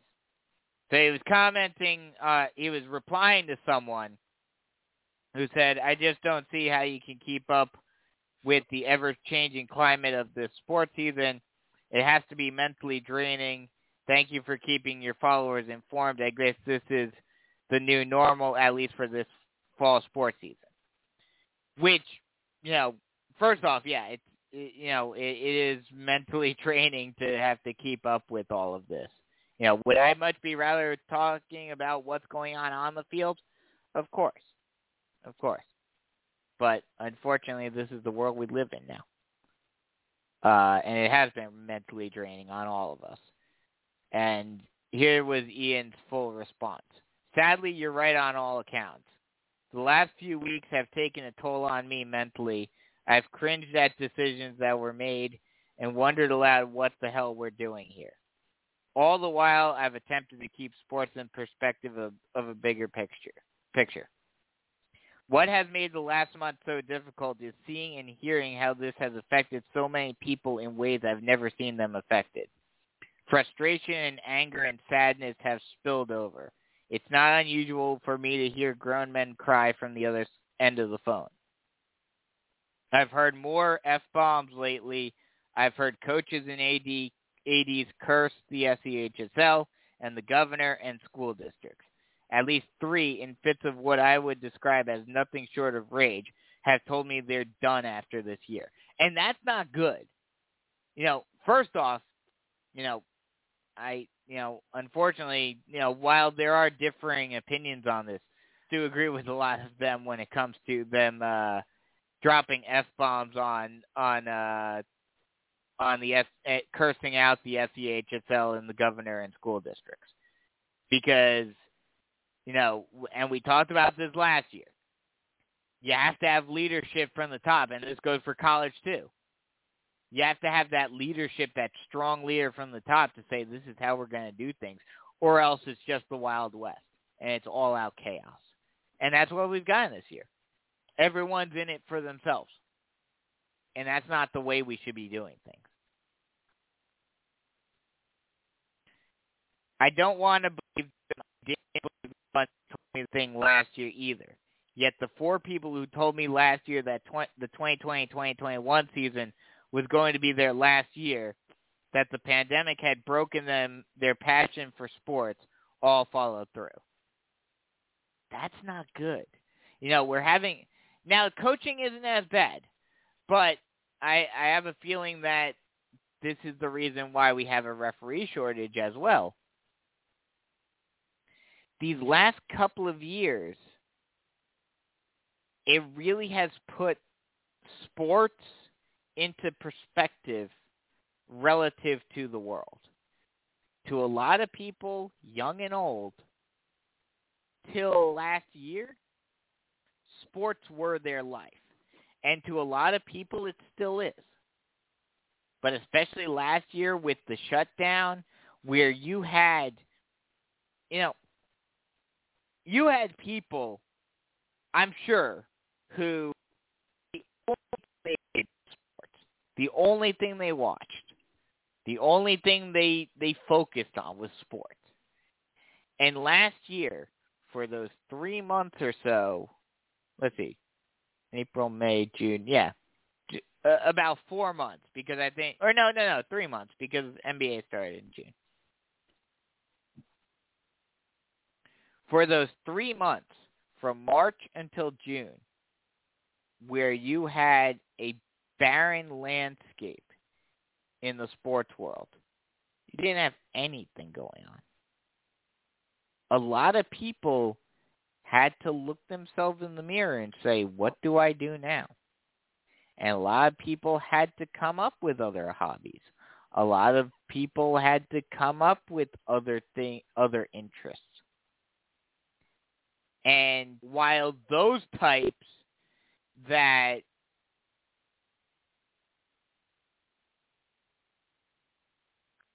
those types that, you know, sports was their world. I'm sure as soon as sports started up again, they came right back. You know, as did many of us. I'm sure there are some who said, you know, I'm sure there are some more casual fans who said, you know, I don't care about sports. I'm going to focus on other things, and probably never came back. Maybe they do here and there, but not to the level that they were. But at the same time, I think it's also there are some coaches, there are some players, there's some administrators that are saying, you know, I, I think this was, you know, I never asked him directly, but I think, you know, COVID was one of the reasons why Joe Quigley stepped down, decided to retire as AD of North Myrtle Beach. I think if it wasn't for COVID, I think he'd still be there right now. Uh, but you know, a lot of a lot of people are getting frustrated and it's not good. You know, I think there's a shortage of coaches. But if if it gets bad enough there could be at some point. And you don't want that. You you can't have that. Especially at the high school level. But let let me continue this burnout is inevitable in some cases, and that's exactly what I was talking about. And and this definitely seems like this whole process and this whole situation has burned people out like crazy. It's why I've reminded several people along the way they're paid to make the best effort possible for kids, not take years off their own lives running up a winding staircase that never seems. And that's the problem. A lot of people think that that's the way it is right now. Last week there was a close call with an athletics official. He needed to be hospitalized. It's safe to say stress from his job was a contributing factor. That's not good. That's not good at all. Thankfully, he got the care he needed and is on the mend. He'll be kicking ass again soon. The athletes and other coaches and his bosses and the parents and the fans and the media are all better off because of his presence. We need to make the best effort to keep the best people around, but we all need to make sure that we're doing our part too. Most of the time, my part is trying to keep people informed. At times, I do wonder how much it matters, but if talking about sports like I do dwindles the meaning of everything else going on around us or, is talking about sports like I do. Clearly, there is some self-reflection going on, especially after the last few weeks. This one kicked my ass, folks. No other way to say it. I'm going to be quiet on here for a few days, and then he just says, you know, he's going to do some things with his family. Uh, and he said he needed a bit of a reset, and that and that's why he's not on uh That that's why he's not on uh, this week, which I completely understand. And I think I think Lou was actually some uh, was uh, posted this the other day, uh, and, and I asked him this question. I'm su- I'm surprised that there are still teams that still have their full schedules that have yet to lose any games. But um, but Lou posted a picture uh the other day of a stack of schedules that he had from coaches from last from uh the beginning of this year. And he said, you know, so much for these. None of, like none of these mean anything anymore, which is true, with the exception of only a few. But this is this whole year, this whole situation has been complete chaos. And it doesn't look like we're any closer to getting any stop. You know, it already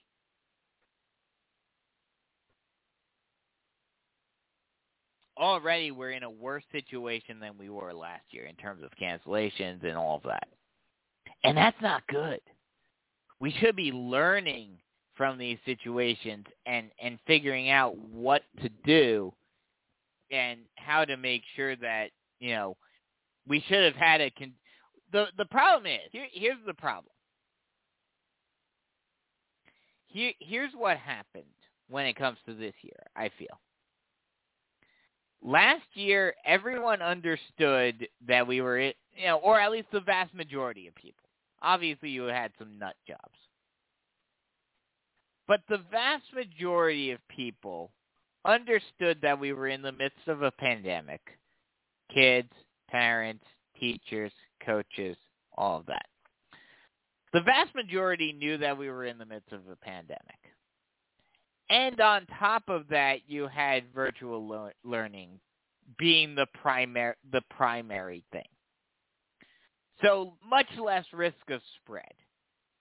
And basically, if there was any cases, you know, it was only contained within the football team or within a certain, you know, position group or whatnot. So that's why last year, you know, we had cases. Don't get me wrong. There were plenty of cancellations to prove that. But that's why you didn't have, or at least you didn't seem to have, as many cancellations last year as you have this year. What also plays a factor is the fact that we the the SCHSL stepped in and you know reduced the schedule down to seven, uh, prioritized region games. That's why it at least it doesn't seem as though there are as many issues, or there weren't as many issues last year as there are this year. But that the the main reason why we're having so many issues this year, I think, are threefold. One, uh, well, let's go back to the beginning, because you know, last year in the winter we had a ton of problems, lots of uh, lots of quarantines, certain districts shutting things down, et cetera, et cetera, et cetera. That was the apex of things, or at least that's what it seemed. Then we got into spring, and through you know because of vaccinations and because of because of a number of different factors, I feel the cases started to drop. And so baseball, we got through without, at least that I can remember, not too many problems. I don't remember hearing of any case, any quarantines, at least that I can remember. I mean, there may have been some in other parts of the state that I didn't see. And of course, baseball isn't nearly as focused on and reported on as as football or basketball is. So there may have been some quarantines, but not nearly as many. And, you know, people were starting to take off masks. People were starting to, you know, think, okay, we're starting to get back to normal. And for those who got the vaccine, you were thinking we can get back to normal now. And the summer rolled around. It looked like we were getting back to normal and everything. And then come, you know, end of July, suddenly, you know, the the Delta variant comes around. And, you know, ironically it coincided to when with when I got COVID. Um but, you know, the the Delta variant started to pick up steam. Suddenly towards the end of July the CDC starts recommending wearing masks again, et cetera, et cetera, et cetera. And things are starting to get worse again. And this was probably, well,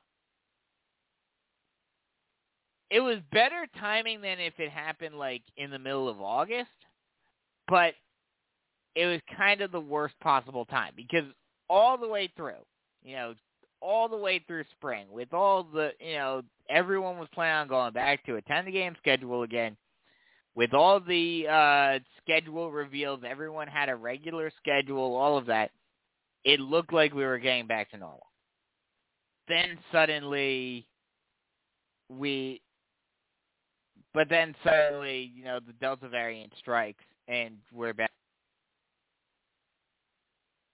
Right then and there, when that happened, that's when the SCHSL have stepped in and said, "Okay, we're we're putting we're we're putting some measures into place to make sure that this season proceeds without any problems." But they didn't other than some recommendations that some regions adhere to, some regions didn't. Now you have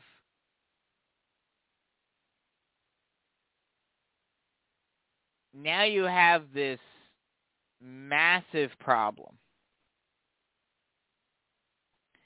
where and this is I think this is why we're having so many issues. You have two opposite groups. You have those who are vaccinated and who are thinking, okay, we should be able to get back to normal because I'm vaccinated. But at the same time, I understand I can still catch it, so I'm to wear the mask still, et cetera, et cetera, et cetera. And that's all well and good. That That's what should be done. But then you have people who think, oh, because, you know, a slight majority of the people in the country and in the state are vaccinated, that means that we can get back to normal no matter what. I don't care what happens. I don't care what happens to myself. I'll, I'll survive it even if I don't. And, you know, let's just get back to normal. And those are the people that are holding us back. Those are the people who are making it hard for the world to get back to normal. And and it's going to be a problem. I like and I don't really know what the end game is here. I honestly don't, and that's the problem. You know, la- all of last year, and the goal the goalposts get just keep on getting moved back. In the beginning, it was okay. Let's get through the first wave. Shut down. Let the first wave go through, and then we can get back to normal. Then it was well, let's just like then it was let's make these protocols in order to try to mitigate it.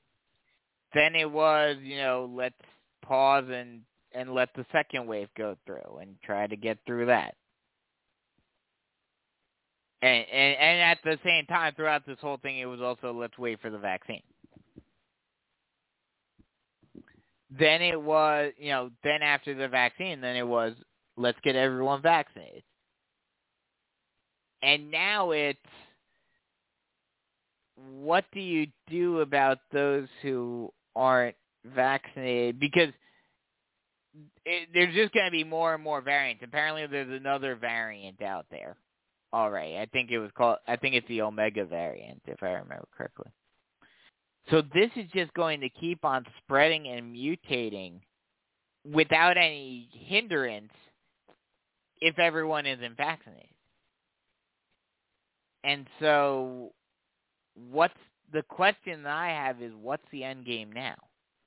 How do we get back to normal or is it a matter of you know, God forbid, until everyone has caught it and either A has built an immune immunity to it or B have died. That seems I hate to say it and and for those of you who aren't vaccinated, please please please get vaccinated so that, you know, this doesn't happen to you. But that seems to me as though that's the only way we're going to get through this now. Is everyone's going to need to catch it and basically just to, you know, for those who are vaccinated, you'll be fine. But those who aren't, you're just to be rolling the dice and, you know, I mean, we're already up. I haven't checked the numbers recently, but, you know, we're up to close to, if not beyond, the number of deaths that we had during the Spanish flu and everyone talks about that in terms of history and whatnot.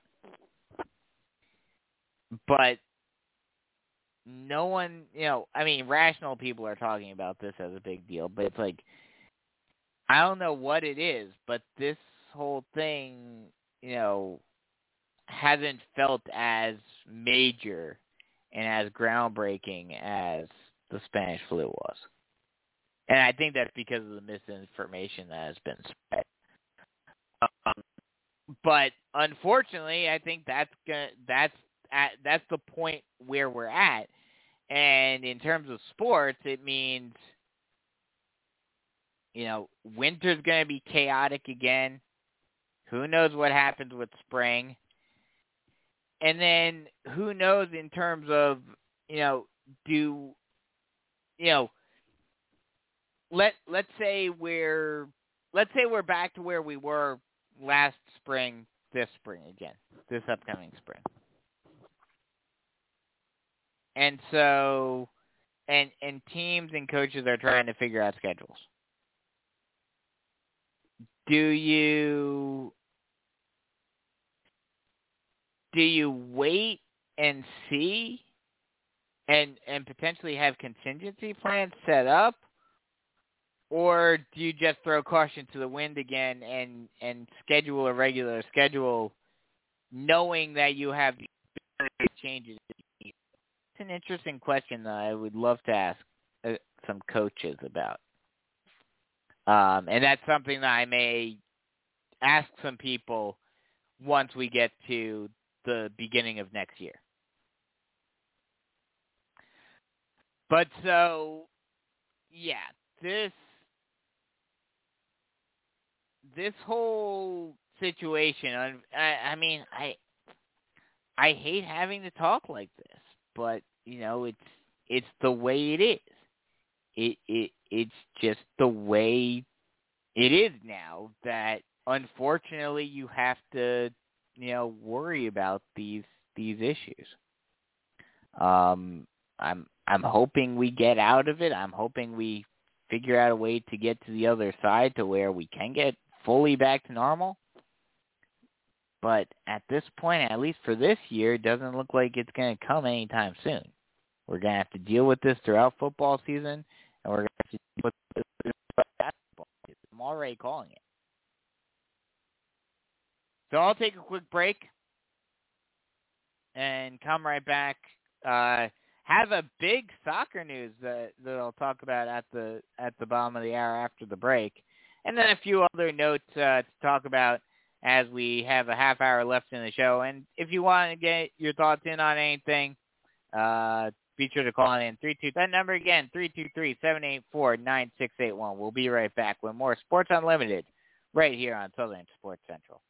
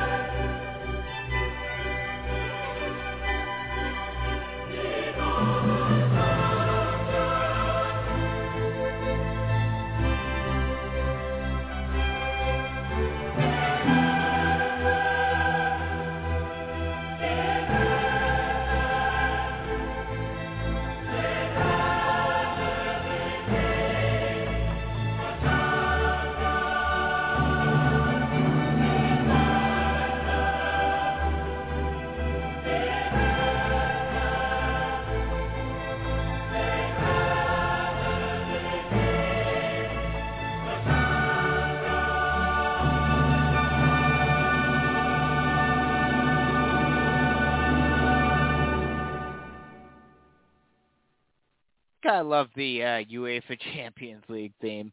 Uh, I I always I, I like finding reasons to uh, be able to use that every now and again.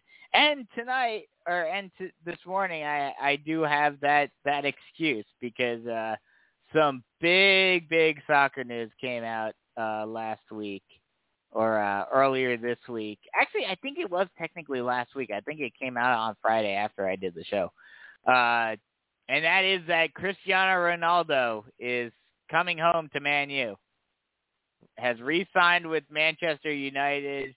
Uh, will presumably, or at least I would think, um,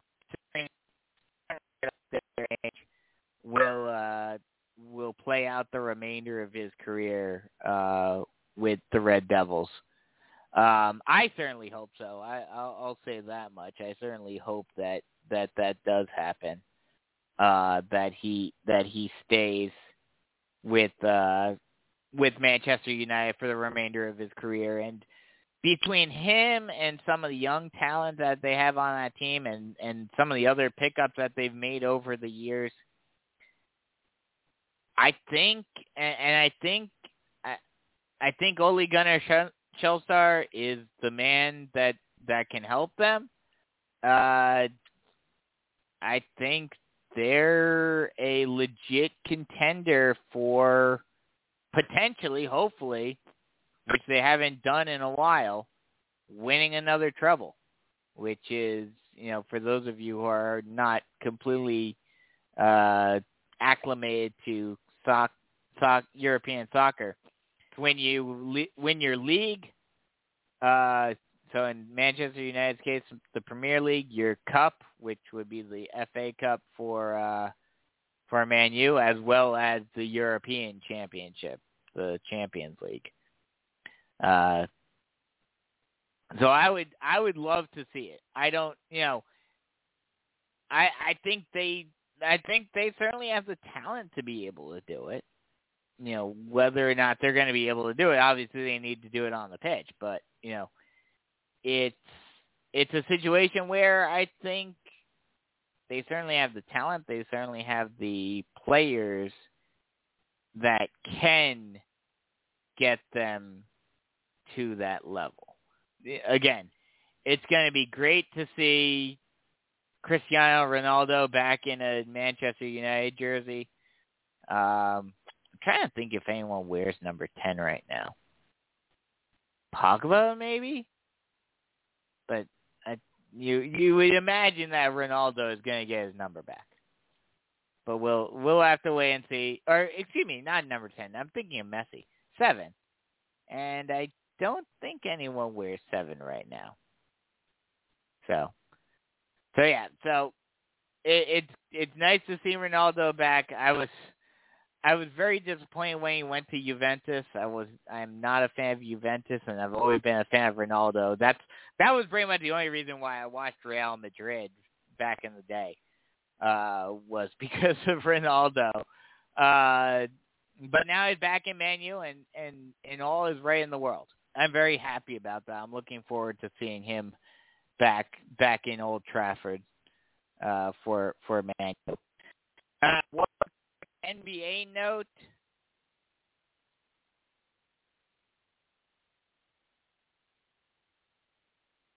One quick NBA note. Ben Simmons has already said he does not want to be a 76er next year anymore.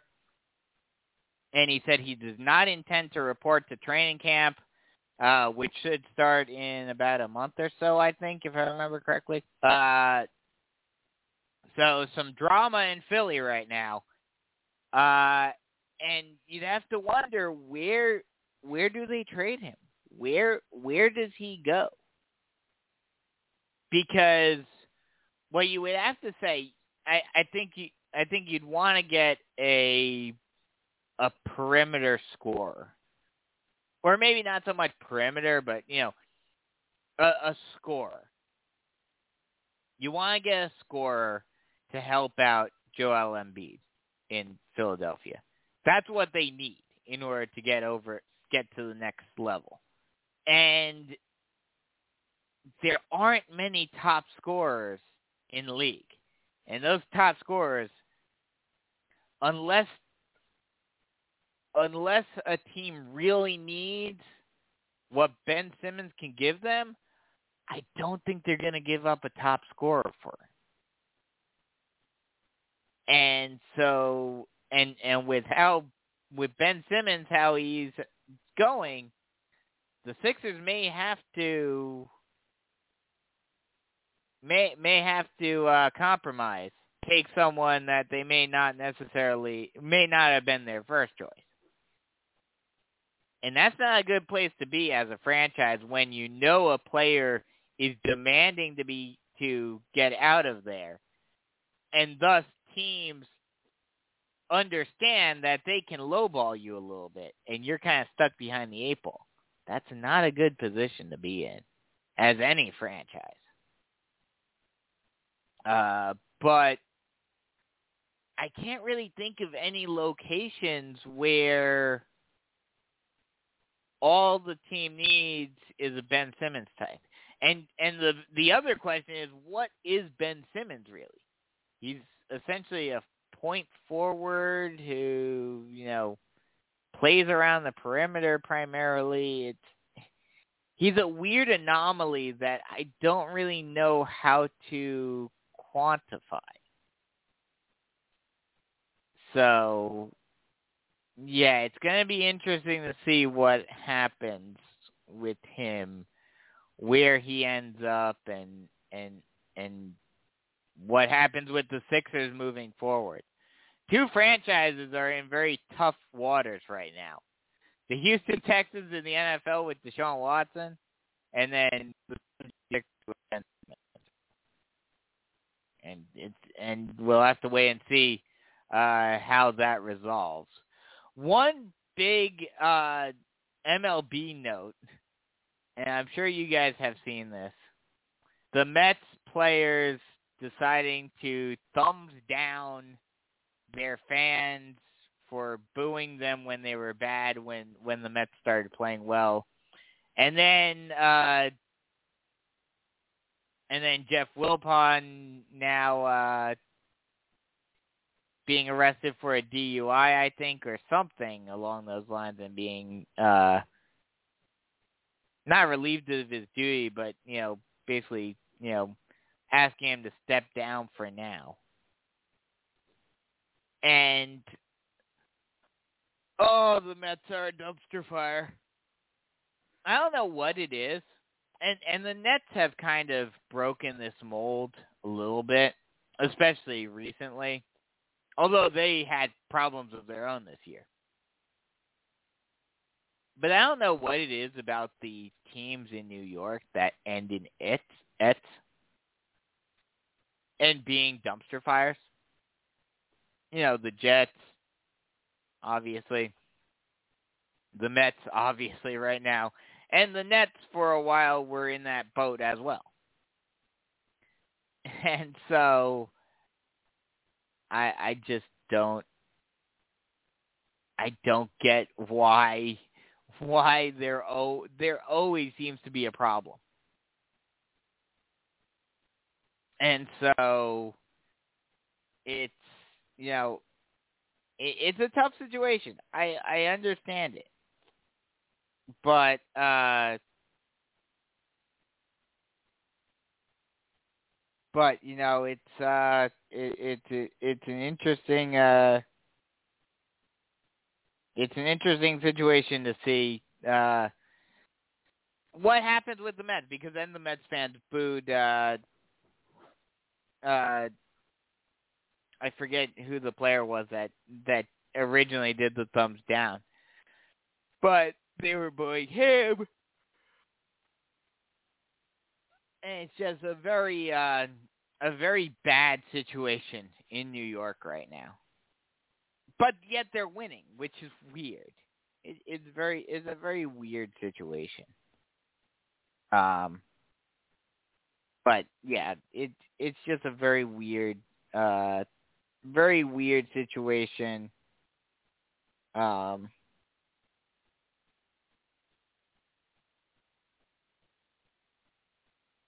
and you know, should should be interesting to see, uh, you know, what happens there. You know, it, it's nothing if not entertaining. Let's just put it that way. Let's just put it that way. Uh, so go through um, a few other notes real quick. Uh, go through the recruiting notes real quick first. Uh, Brandon Sissy from Lakewood was offered by Marshall, and he got a few offers before that as well, um, before this week. Um, so congrats to him. That should be a good. Uh, he's going to be one to watch over the next uh, couple of years. Mithun Kelly from Daniel was offered by Louisville. Thomas Williams from Powdersville offered by West Virginia. Xavier McLeod from Camden offered by Ole Miss and NC State. Prometheus Franklin from Greenville offered by SC State. Devin Hyatt, originally from Dutch Fork, now on IMG. Oh, let me finish this and then I'll talk about that for a second. Uh, offered by Ole Miss. Antonio Williams from Dutch Fork offered by uh, Indiana. On the basketball court, Cam Scott from Le- Lexington was offered by Texas Tech, and Greg- Gregory Jackson from Ridgeview offered by DePaul. Jaden McGowan from Laurens committed to Vanderbilt. On the baseball diamond, Chase Jarnigan from Oceanside committed to Charleston, and Jack Reynolds, who just com- who just decommitted from South Carolina last week, decided to flip to the arch rivals from the upstate in Clemson. But real quick before I go through a couple of other uh, high school notes before we wrap up the show, did you guys see the the craziness of what happened over the weekend with IMG Academy and Bishop Sycamore? This is just I mean, I don't know if I necessarily agree with a, a, a school like IMG Academy anyway. And I understand they do it over in Europe and and whatnot. But this is what things like especially here in the US because there's a lot of shady characters and you know not much regulation, et cetera, et cetera, et cetera. This is what schools like IMG Academy create is situations like Bishop Sycamore, which, at least on the surface, appears as though it's just it was it, it's an online school that has been created solely for you know and I I won't even call them kids per se. Some of them may be kids, but a lot of to the reporting, a lot of them are co dropouts. Allow them to continue living their fantasy of playing football and getting destroyed in the process. There's a number of things to unwrap when it comes to this. First off, first and foremost, this just shows that there needs to be more regulation on on this stuff. And apparently it happens in college as well at the lower levels. First off, there needs to be a lot more regulation. And there le- needs to be a lot more regulation, especially now. And here's why. Yes, the the online universities, stuff like DeVry and you know SNHU and GCU and and and University of Phoenix, those things have been around for uh, at least a decade, decade and a half maybe, and and they've they've built a niche.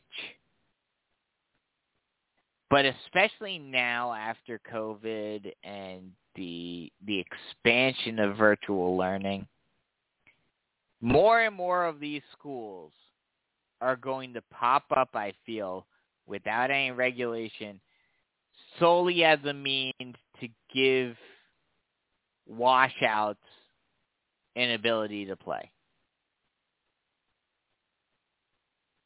And more often than not, these players are those that both were only mediocre in high school, didn't get any real offers, and on top of that, aren't very good academically. And so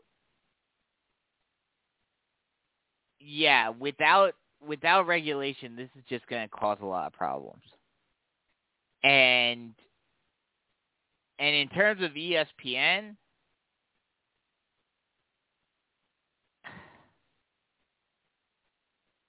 especially with the fact that you have a recruiting portal at your fingertips that you create, this can't happen. I don't care what the mar you know they they went through a marketing firm that actually created the game. But I don't care how especially now. I don't care how much faith you have in that marketing firm. You need to double check things. You need to do your due due diligence. And that did not happen here. And that's what led to this situation where broadcasters basically had to on air. We messed up here at ESPN, and we, you know, we put on a sham of a game. And don't get me wrong, the it's not like IMG is no slouch in, in that even if you put a legitimate team in there, they may not have gotten blown out anyway. But just the fact that they lied about them having multiple Division One players and et cetera, et cetera, et cetera, it's just a bad look on everyone's part. Um, apparently, the head coach was fired um, from you know a fake school, which that's that's quite the thing to have on your resume. Um,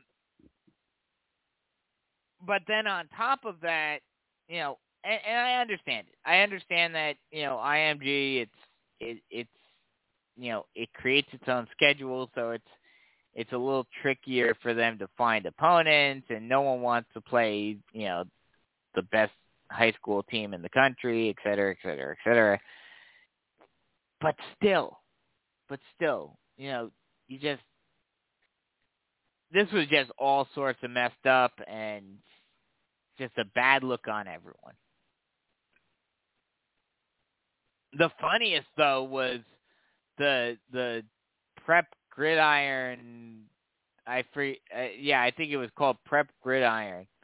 Uh, their Twitter.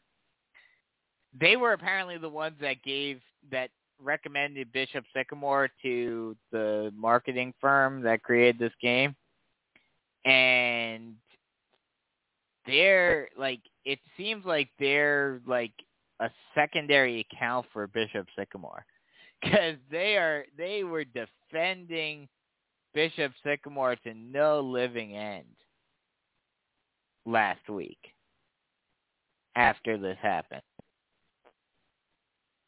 It's pretty humorous to watch and to read. So if you want if you want to have have some fun this morning, go check that out this morning. I, I if I remember correctly, it was called Prep Gridiron. That should pop it up. But yeah, if you if you want some entertainment, there there's where you go get it. Uh, so yeah, that that was an in, a very interesting story that happened over the weekend, and you know we'll have to wait and see to see how this uh, how this impacts things moving forward. Uh, a couple of other quick notes uh, for you guys this morning before I sign off. Greg Jackson from Ridgeview uh, moved up to 10th in the Rivals Top 50 for the class of 2023.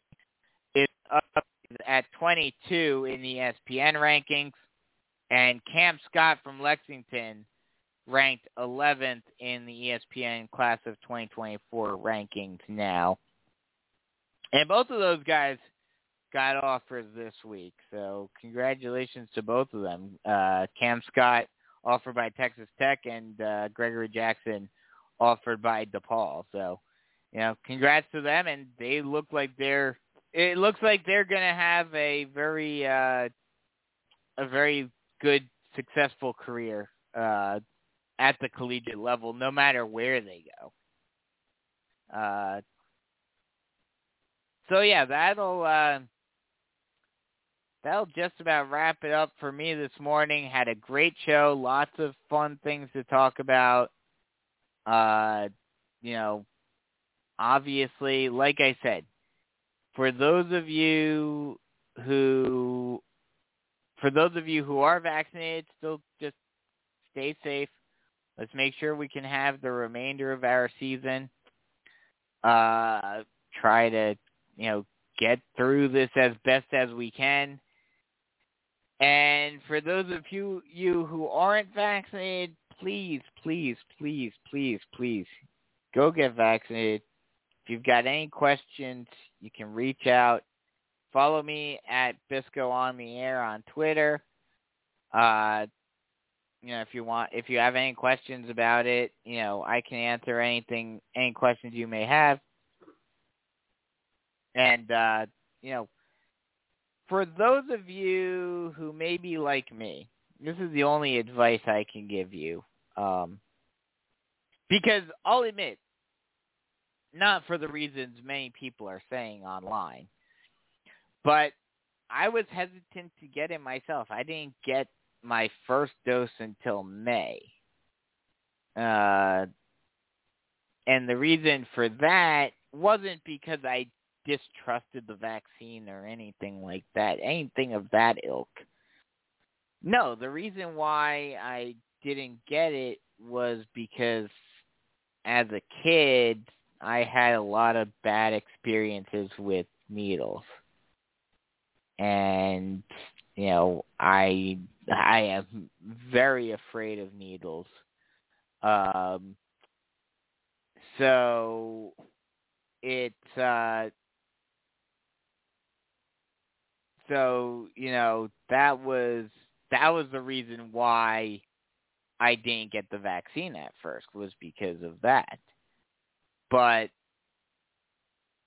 there were a couple of things that helped. For one, I talked to my doctor about it, told him what was going on, and they prescribed me a prescription strength lidocaine uh, gel, lidocaine cream that I could rub on my arm before I went, and it would numb it. It would numb your arm, at least for the first time. The, the second time, the the nurse missed the spot where I put the lidocaine, so I felt it more, which wasn't fun and was annoying to me. But the first time, it definitely worked. Uh, so that was the first thing, and then the second thing which helped with this one was that and and I didn't even re- I didn't know this until uh, they told me about this until Tori told me about this. But apparently the the pain that you get, you know, when it goes in, you know, yes, you feel the the the needle go in, but it's more so pain of the medicine going in and and do, going to work right away. This vaccine does not do that. It doesn't start to hit you until like maybe, you know, 10, 15, 20 minutes later. And I'd much prefer that over having the sharp pain right off the bat, along with the needle pain. So, for those of you who may be in my position, go ask your doctor for a lidocaine cream to rub on your arm. Make sure the nurse knows where it is so they know where to uh inject you with it. Don't look at it. That that will just make it worse. Okay, I needed to look at it. Now now I've gotten better at that. Um and just, you know, realize also think about it in this way. Realize that you're you're doing it for two reasons. For one, the the pain will be temporary, but your freedom will be permanent. And you know, it's it's ironic that I'm using the term freedom because a lot of people are using the word freedom uh, to say why they shouldn't get the vaccine. But I, I I've I've from now on decided to to rephrase that as freedom, um, because of what they're doing to themselves. Uh, first off, you'll have your freedom to be able to go wherever you want to go without having concerns. And for two, you're just doing it, you know, for your community, for your country, for the world. Um, so if if nothing else, do it for those reasons. Um, so please, please, please, everyone, get vaccinated. Let's get let's try to get back to normal. We were so close. We were so close. And now it seems like we're a mile away again. So that'll just about wrap it up for me this morning. Hope you guys enjoyed the show. Uh, had a lot of great things to talk about this morning. Uh, you know, had a lot of fun topics. Always fun talking to Lou from the state, Lou Bezjak. Um, thank you for him for to him for coming on and uh, talking with us this morning, giving a good insight on everything going on around the state on the football side. College football starts tonight. Well, started last night, really, and well, really started on Saturday, uh, but really gets into full swing tonight and tomorrow. So hope you guys enjoy uh, those games. Uh, so that'll just about wrap it up for me this morning. Uh, hope you guys enjoyed the show. Have fun wherever you go tonight, whether you're staying in and watching a college game or going to a high school game. Uh, so I'm Brandon Biskobing saying so long, and we'll talk to you guys next week. Thanks for joining me right here on Southern on Sports Unlimited on Southern Sports Central. And I'll talk to you guys next week. So long, everyone.